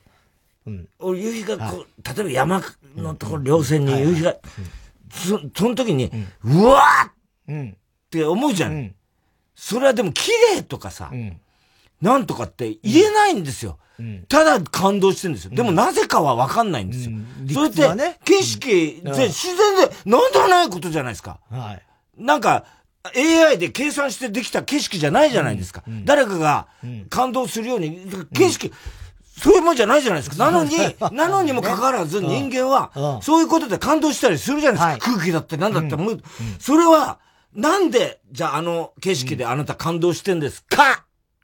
って言われた時に、説明できないんですよ。言葉にできないんですよ。でもそれは圧倒的なリアルなんですよ。もう残酷なぐらいの現実なんですよ。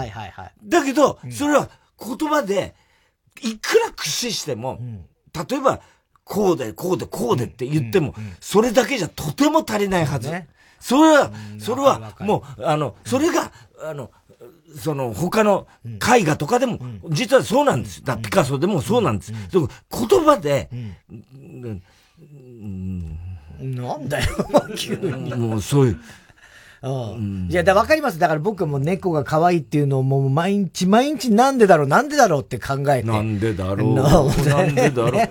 猫が可愛いのはなんでだろう。ね。だから、だから、そういう意味で言うと彼は知ってるはずなんです。ただ言葉にできてないから、言葉が全てだと思ってるから、ああいうことになるんだけど、本当は知ってるはず。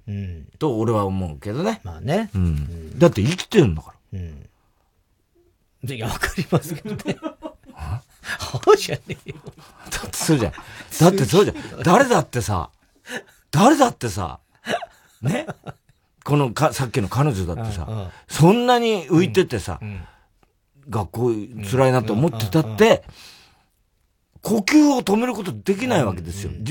要するに、体はね。はい。それは、あの、もう、残酷なほどのリアルなんです。人間は生まれた時から生きようとするっていうのはもう、圧倒的に逆らえないリアルなんですよ。だけど、言葉によってそれを断とうとする人もいるし、あるいはそこで戦争が起きたり、もう自己矛盾の塊だけど、でもそれだけは圧倒的なリアルだ、そことどう折り合いつけて、うん。うん、最後、なんで最後、息切れするそういうことさっきから。ホルモンただ、うん、俺も今、ね、言葉にできないから。今、あの、うん、思ってることをうまく説明できてる自信がないんですよ。そうね。うん。でもそういうもんじゃないですか、うん、人間って。そうだね。人間っていうか、まあ、うん、でん、ぜ、全部の、お尻生き物。お尻全部の生き物が、全部。ただ言葉を得た瞬間にそこ悩み出すんですよ。エデンの東で、エデンを追放されるんですよ。我々は禁断の、かん、あの、金メダルをかじってしまったこと。それ。禁断の金メダルをかじった瞬間に追放されるんですよ。ね、ラジオネームデッドリフ太郎。うん、こんばんは、筋トレが趣味の田中裕二です。うん、私には渡辺直美を少しスマートにしたような彼女がいました。うん数年、ん？数年間付き合った後、昨年の秋に婚約し、渡辺直美の両親と私の両親を交えて顔合わせを、顔合わせ会をすることになりました。うん、その当日、私と私の両親は、予定より早く、料亭に着き、料,、料亭のお上に、こんな時期なのにご予約いただきましてありがとうございます、と言われながら、うん部屋に通されました。アクリル板で仕切られた座席に座り、両親と話しながら待っていましたが、予定時間を10分、30分、1時間過ぎても、うん、渡辺家は現れませんでした。うん、こちらから電話、LINE をしても応答なし。うん、何かあったんだろうかと心配していると、直美から LINE が来ました。今日は行けなくてごめんなさい。私には別の好きな人がいて、その人と結婚したいと思っています。今までありがとう。私の両親には今日のことは話していないので、渡辺家には今後連絡しないでください。その後、私から再び電話、LINE しても応答なし。うん、ナの LINE に、の内容を知って、怒り出す両親を、なんとかなだめ、うん、会計を終わらせて帰る私に、おかみはこう言いました。またどうぞ。私はおかみに会釈をしてタクシーに乗りまし、乗り込みました。はあおい、おかみおかみかよ。またどうぞってどういうことだよまた今日みたいに一方的に婚約破棄されても、懲りずに店に来いってことだこと言ってないまた今日みたいに泣きたい気持ちを抑えながら両親両親をなだめるようなことがあっても、懲りずに店に来いってことかふざけんないやいやいや、間違うでしょ。商売上手いや、そこじゃない。もう二度とこんな料亭なんか使うもんかいやいやいや、とばっちりでしょ、渡辺家には怒りの感情を通り越して、何の感情も湧いてきませんでした。その後、完全に人間不信になった私は筋トレにはまり、自宅には愛するダンベルちゃんが待っているという幸せな生活を送っています。田中さん、こんなおかみ、ムカつきいや、おかみは全然平気だよ。ムカつくのはその、あの彼女の方だ。ひどいね、これは。すごいな。っていうか、本当にもう、やっべ、どうしよう、こんなことまで話進んでるってドキドキだったんだろうね。うん、渡辺直美の方もね。そのラインはまあ、相当な覚悟で打っただろうね。ねどういう、いや、もう、すごいな。うん、まださ、なんなんとかするだろ、その前に。ねえ、うん、結婚詐欺みたいな、たまにいるじゃん、最悪の。ね。それはもっとひどいかもしれないけど、その方がまださ、目的は金だったみたいな。横山言ってたけど、あいつほら、司会やるじゃね、結婚式。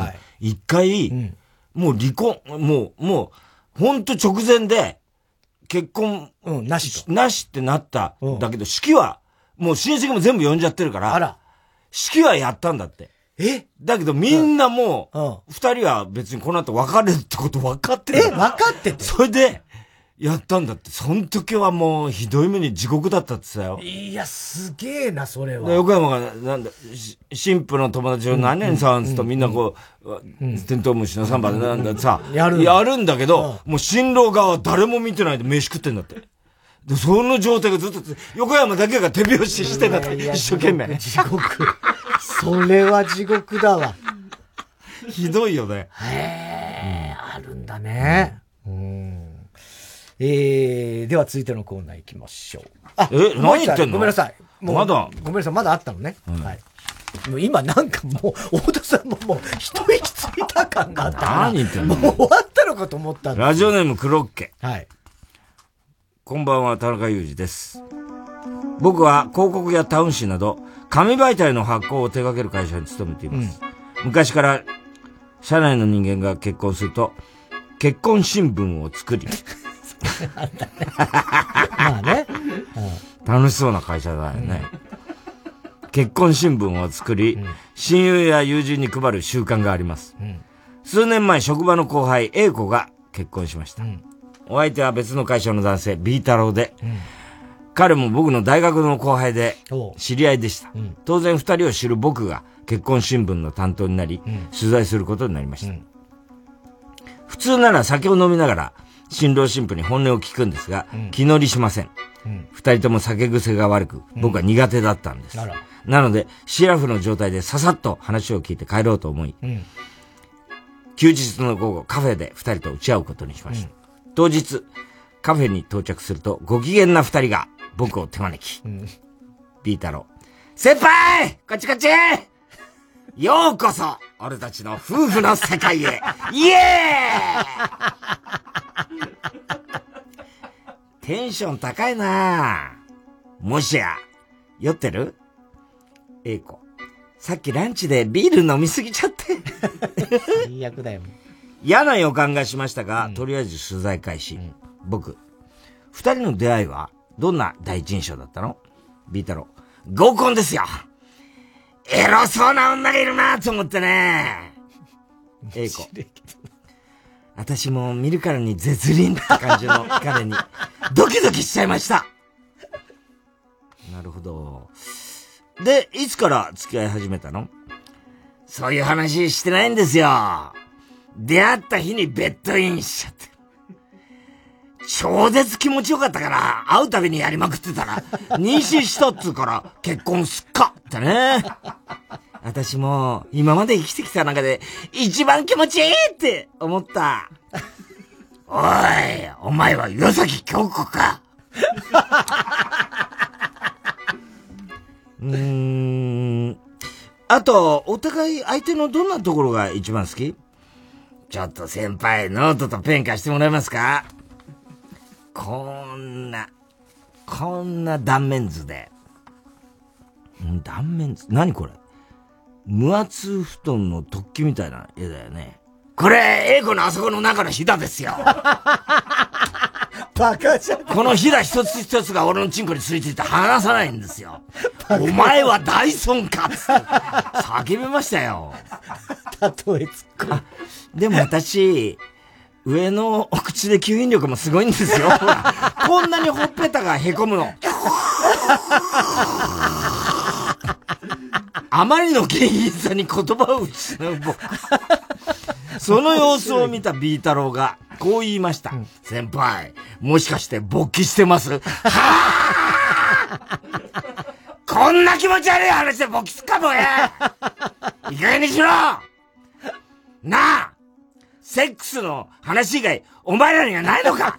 いくら取材しても結婚新聞にの書ける話が一個もありませんけど俺のノートに今書いてるのはエロそう、絶倫、側満、上下の吸引力と、あそこの左の絵だけじゃねえか。ふざけんなこんな真っ昼間からカフェで大声でゲスの極みなトークしやがって、店員さんや隣の女性客二人の怪げな顔を見ろ俺はこのカフェで常連なのに気にくくなってたじゃないか。それとこの話をしてる間お前ら、俺の反応をいちいち楽しんでただろ。先輩も絶対興奮してたよな。今頃、オナニーしてるよな。とか言いながら、またセックスするんだろプレイの一環に俺を使うな俺の、俺の貴重な休日を返せ田中さん、これってムカつきますよね。いや、まあまあムカつくかな。まあまあ、でも別に、まあ、そうすげえあれ面白いって思っちゃったから。素直だし、ね？面白いじゃん。バカップル、ね、ババカップルだけどね。うん、だからそれをそのまま新聞書いてほしいよね。ね。それで怒ったらさ、怒りゃいい。お前らが取材にそう答えたんだろうつって。ね。うん。面白いね。えー、では続いてのコーナー行きましょう。CD 田中はい、CD の歌詞の一部分に、田中が以前この番組で喋ったセリフを無理やりくっつけて作品を作ってもらっております。ラジオネーム、小栗旬辻太郎。恋をしちゃいました、タンポポ。うん。それと8月10日2時23分頃の田中。うん。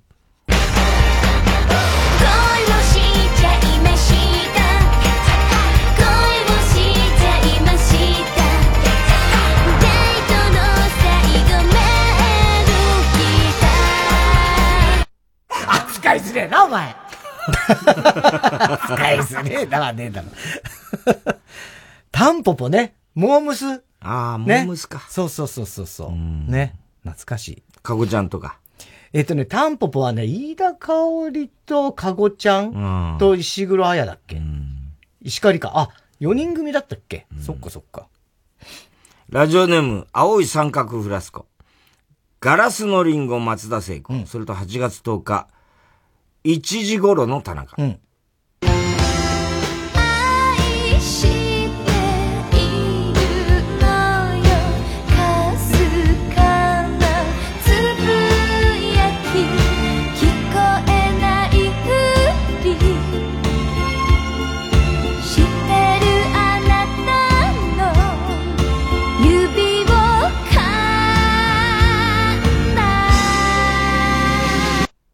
今近づかないよ、河村市長には俺は。怖いよ、もうな、急にだってマスク取って、食いちぎって、食いちぎってくるかもしれないから。河村さんじゃないからね、これね。指を噛んだね。指を噛んだ。うん。恋人の思い出でもできそうだね。え、ラジオネーム。今に見たろ、どっか。うん、出ました。もっと動いて畑中、畑中陽子さんです。うん、それと8月10日1時51分頃の田中。うん。だからもっと動いて、もっともっと、もっともっと、だからもっと動いて、もっともっと、もっともっと。早く言ってくれよ。苦手なんだよ、こういう時間。温度差すごいな、お前。全然。なんだよ、これ。テープ入りで。えー、三人被りましたね。ラジオネーム、パン屋のくまむ。ラジオネーム、熊木牛五郎。ラジオネーム、オルタナ。うん、これは初登場でしょうか。うん、Come Together、うん、The Beatles。うん、それと8月10日2時39分頃の田中。うん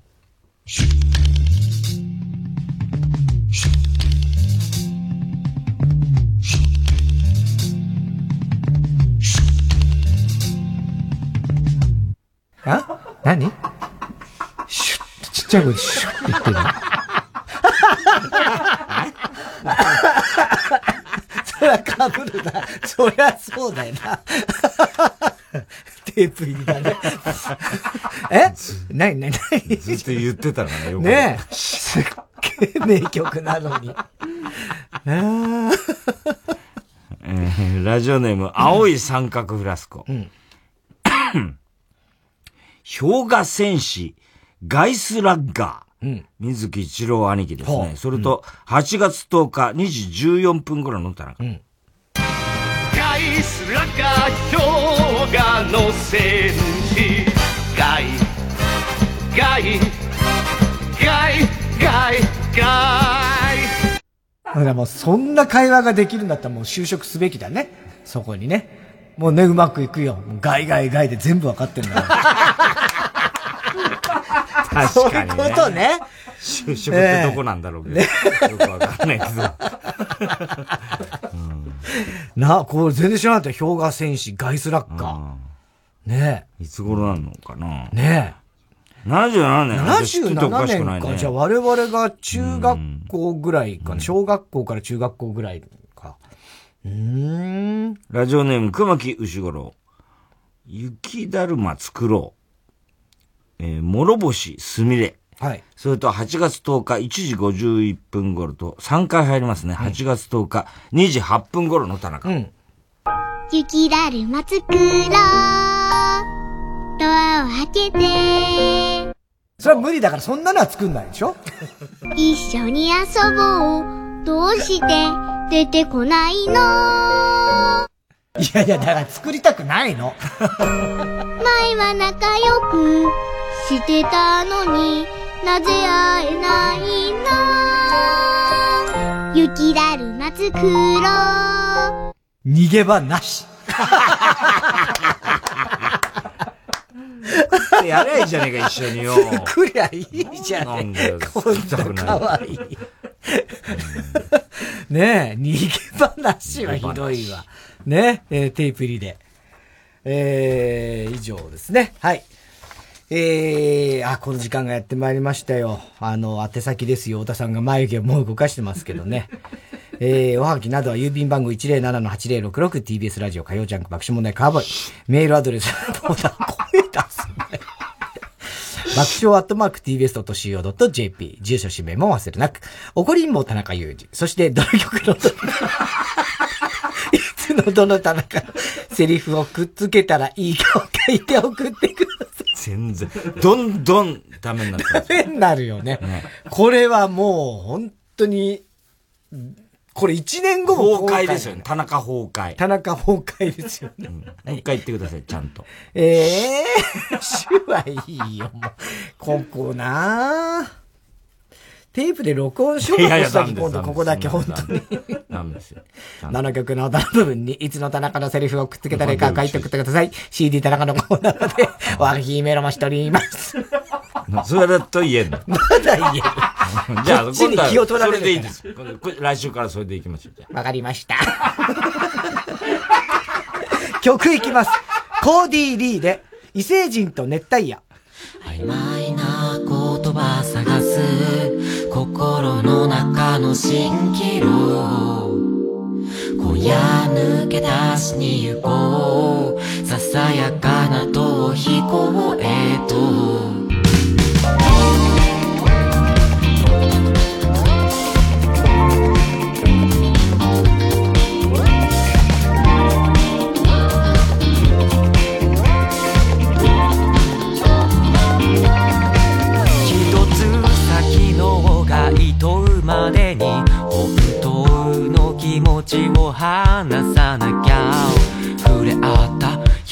指先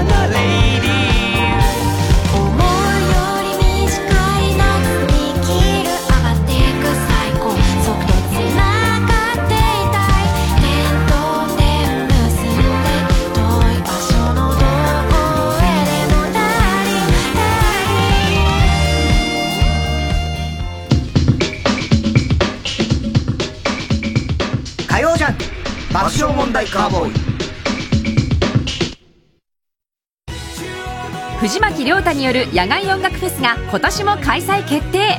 TBS ラジオ公演「マウント藤巻2021」は新型コロナウイルス感染症対策を講じて10月2日土曜日山梨県山中湖交流プラザキララで開催。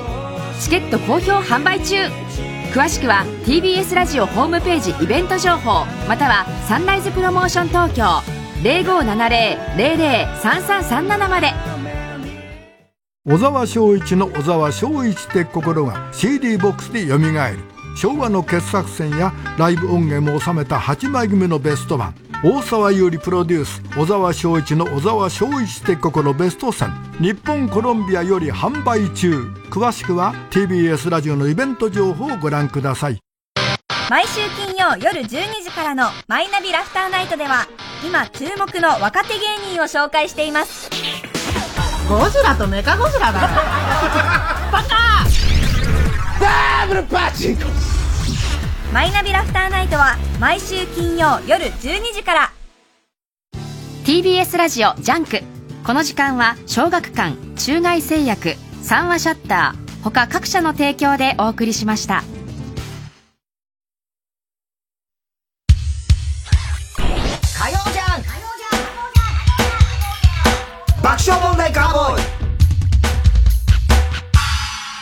今週のショーの発表です。怒りんぼ田中からですね。はい。えー、ラジオネームカリゴリラ氏のチピロッティ。うん。体育教師のおじさんに声をかけて。で読書する時間あんだろう、新幹線の中でさ、はい暇だろっつったら、いやーってなったっていうね。はいこの後メンタリスト太田の高校時代の切ない話につながりました。はい。えー、自分が全部消えてしまったらどうしようというね。クリアファイルを差し上げます。では最後のコーナー行きましょう。カーボーイオーネストでーはい。溺れたエビさんバカの散歩です。今週のカーボーイの放送の中で起こりそうなことを予想してもらっております。ただし、お笑いの予想限定です。河村ちゃんがね、3年ぐらい前だったんですけど、友達同級生が結婚するっつって、はい余興で、みんなで集まって、5、6人で集まって、そのダンシングフィールドって当時流行ってたはいはいはいはいバブリーダンス。はいはいはい。あれをね、仕事終わりにみんなでスタジオで集まって8人、7、8人で、練習する。何ヶ月もやって、完璧にしたんだ。ところが2、2週間前にあるトラブルが起きた。なんでしょう？え ?2 週間前に、えーっと、あ、別れちゃった？いや、そうじゃない。じゃなくて。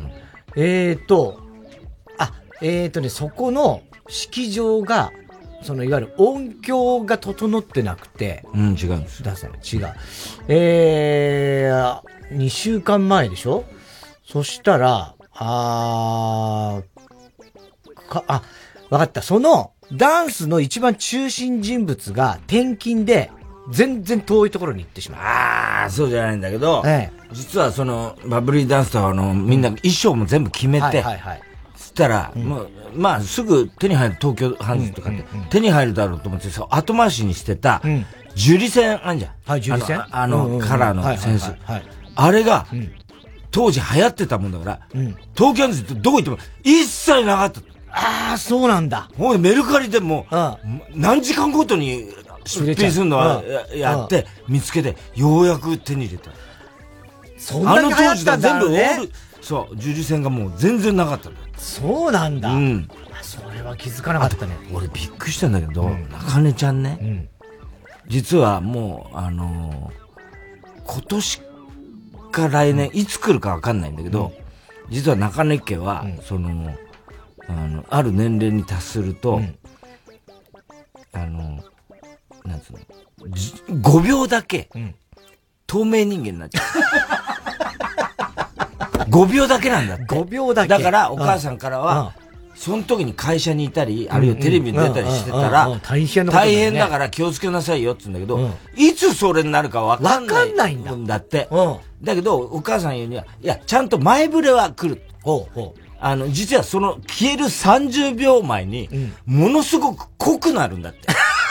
濃くなる濃くなる。どういうことだ？もう、すごい濃くなるんだって。それは、いや、なってみればわかるって言うんだけど、で、濃くなるから、濃くなったらすぐどっかに逃げなさいって言うんだけど、まずその濃くなった時に 気がつかれるんじゃないかっていうそことをうだよね。テレビ見てて。なんか濃いな、みたいな。急に濃くなるわけでしょ。そうそうそうあるよ。だからそこ誰かと話してて、そうインタビューかなんかしてたとして。急に急に濃くなる濃んだその30秒後に消えちゃうんだって。どうしようもないよね。不思議だよね。不思議だよね。ラジオネーム、東北自動車道。TBS トイレ、あ !TBS トイレに、久々に大量のチンゲが落ちているが、よく見るとチンゲの横にお中元と書かれた紙が 置かれて、太田さんがこんなお中元いらねえよと怒る。これは、ね、話が出ましたからね、武田砂久しぶりに鉄道は捜査一課に入りましたんで、ね。これからまだちょっと事件は続きますね。ちょっと喋りすぎて、また渡辺少年に怒られるんじゃないかと我々、ね私は今ちょっと気にしてますが、えー、藤田悦司。番組冒頭の挨拶で太田さんが解散することになりました。雨上がり消したいの友達の路上ゲロ持ち帰りたいです。ああ、懐かしい名前だな路上ゲロ持ち帰りたいって昔ね、ラママに我々が出た時にねマンになりま、したそうそう、いたんですよ、小脇ってやつが。ね。ラジオネーム笑福亭グルーチョ。ボクシング女子フェザー級の金メダリストの入江選手がカーボーイを見学に来ていて、太田さんが、俺らに会いに来たのかって聞いたら、いえ、ぴょん吉さんの様子を見に来ました。カエルをよろしくお願いしますね、カエルが大好きだからね、あの子は。で、あの日、だから実は、だから、張本さんの発言の時、うちゲストだったじゃんね。あ、そうなんだ。だニアミスしてんだよな。そっかそっか。へえ。RCC、中根ちゃん公認ネーム、ヘビ使い座。カーボーイを聞いているリスナーの呼び名を決めようという話になり、カーボーイを聞いている？リスナーの呼び名を決めよう。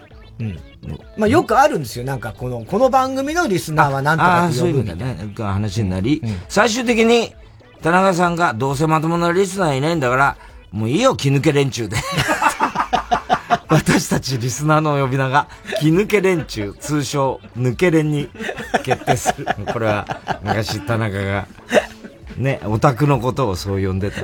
オタクっていう言葉がない時ない頃ね。気抜連っていう、ええ抜け連です。抜け連。はい。抜け連って呼んでましたよ。ひどいですよね、ペンネーム、今に見てろ、ドッカー。田中さんが自分の子供たちの夏休みの宿題を代行していて、太田さんが喋る中、黙々と貯金箱を作っている。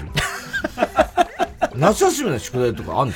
ありますよ、やっぱり。小学校やってあげたりするんだ。いや、やってあげるってことはないけど、もうでも当然、まあ、ひいひいなってるじゃないですか、子供ですからね。後回し、後回し、あやんなさい、やんなさい、みたいな。それでなんかちょっと手伝うぐらいはありますけどね。か、代わりに作るみたいなことは一切ないですけどね。いや、例えば算数、数学の、ちょっとわかんないんだけど、みたいなさ。ああ、そう。ま、前はもうちょっとあったけど、最近はもうあんまりそれもないかもしれないね。もう、わかっちゃうの？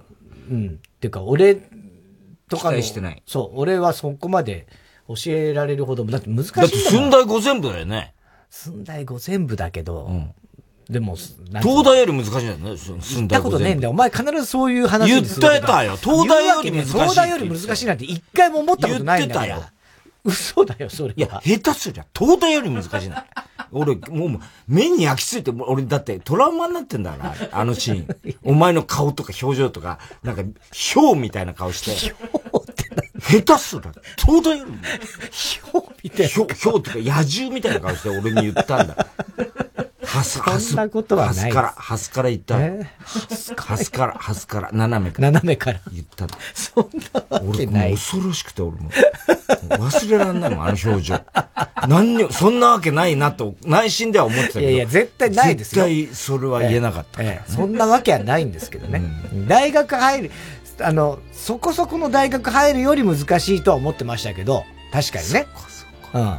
だそれも別にど、具体的にどの大学とか。東大目指す人来んだから。ほとんど東大。下手する東大より難しい。寸大五全部の。しまったな。東大落ちんだから。ら。ないんだけどな。寸大五全部。あれ、す寸大五全部、落ちて東大受かるやついいんだから。そう言ってたよ。そんなやつはいねえだろ。すべての先。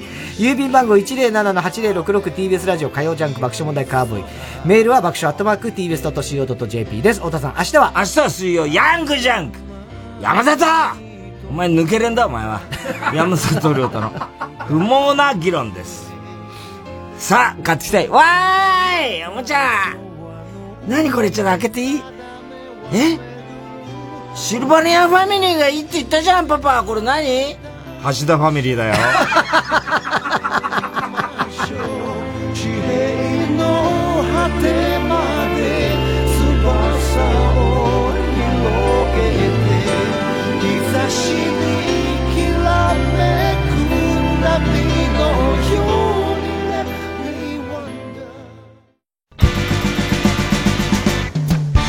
お世話になってます。伊藤と畑中で。オズワルドです。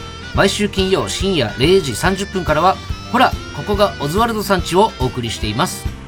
ちょっと伊藤ぼーっとしてないで放送時間言ってよ。俺の声聞こえてないんだってさ水曜ジャンク山里亮太の不毛な議論。8月25日は真夏の大喜利甲子園2021を開催今年も2時間ひたすら大喜利を読み続けますゲストはリスナーの皆さんです真夏の大喜利甲子園2021は8月25日水曜深夜1時から 90.5MHz TBS ラジオ水泳部の作田南役を演じました上白石萌歌です。映画子供は分かってあげないは8月20日全国公開。皆さんぜひ見に来てください。3時です。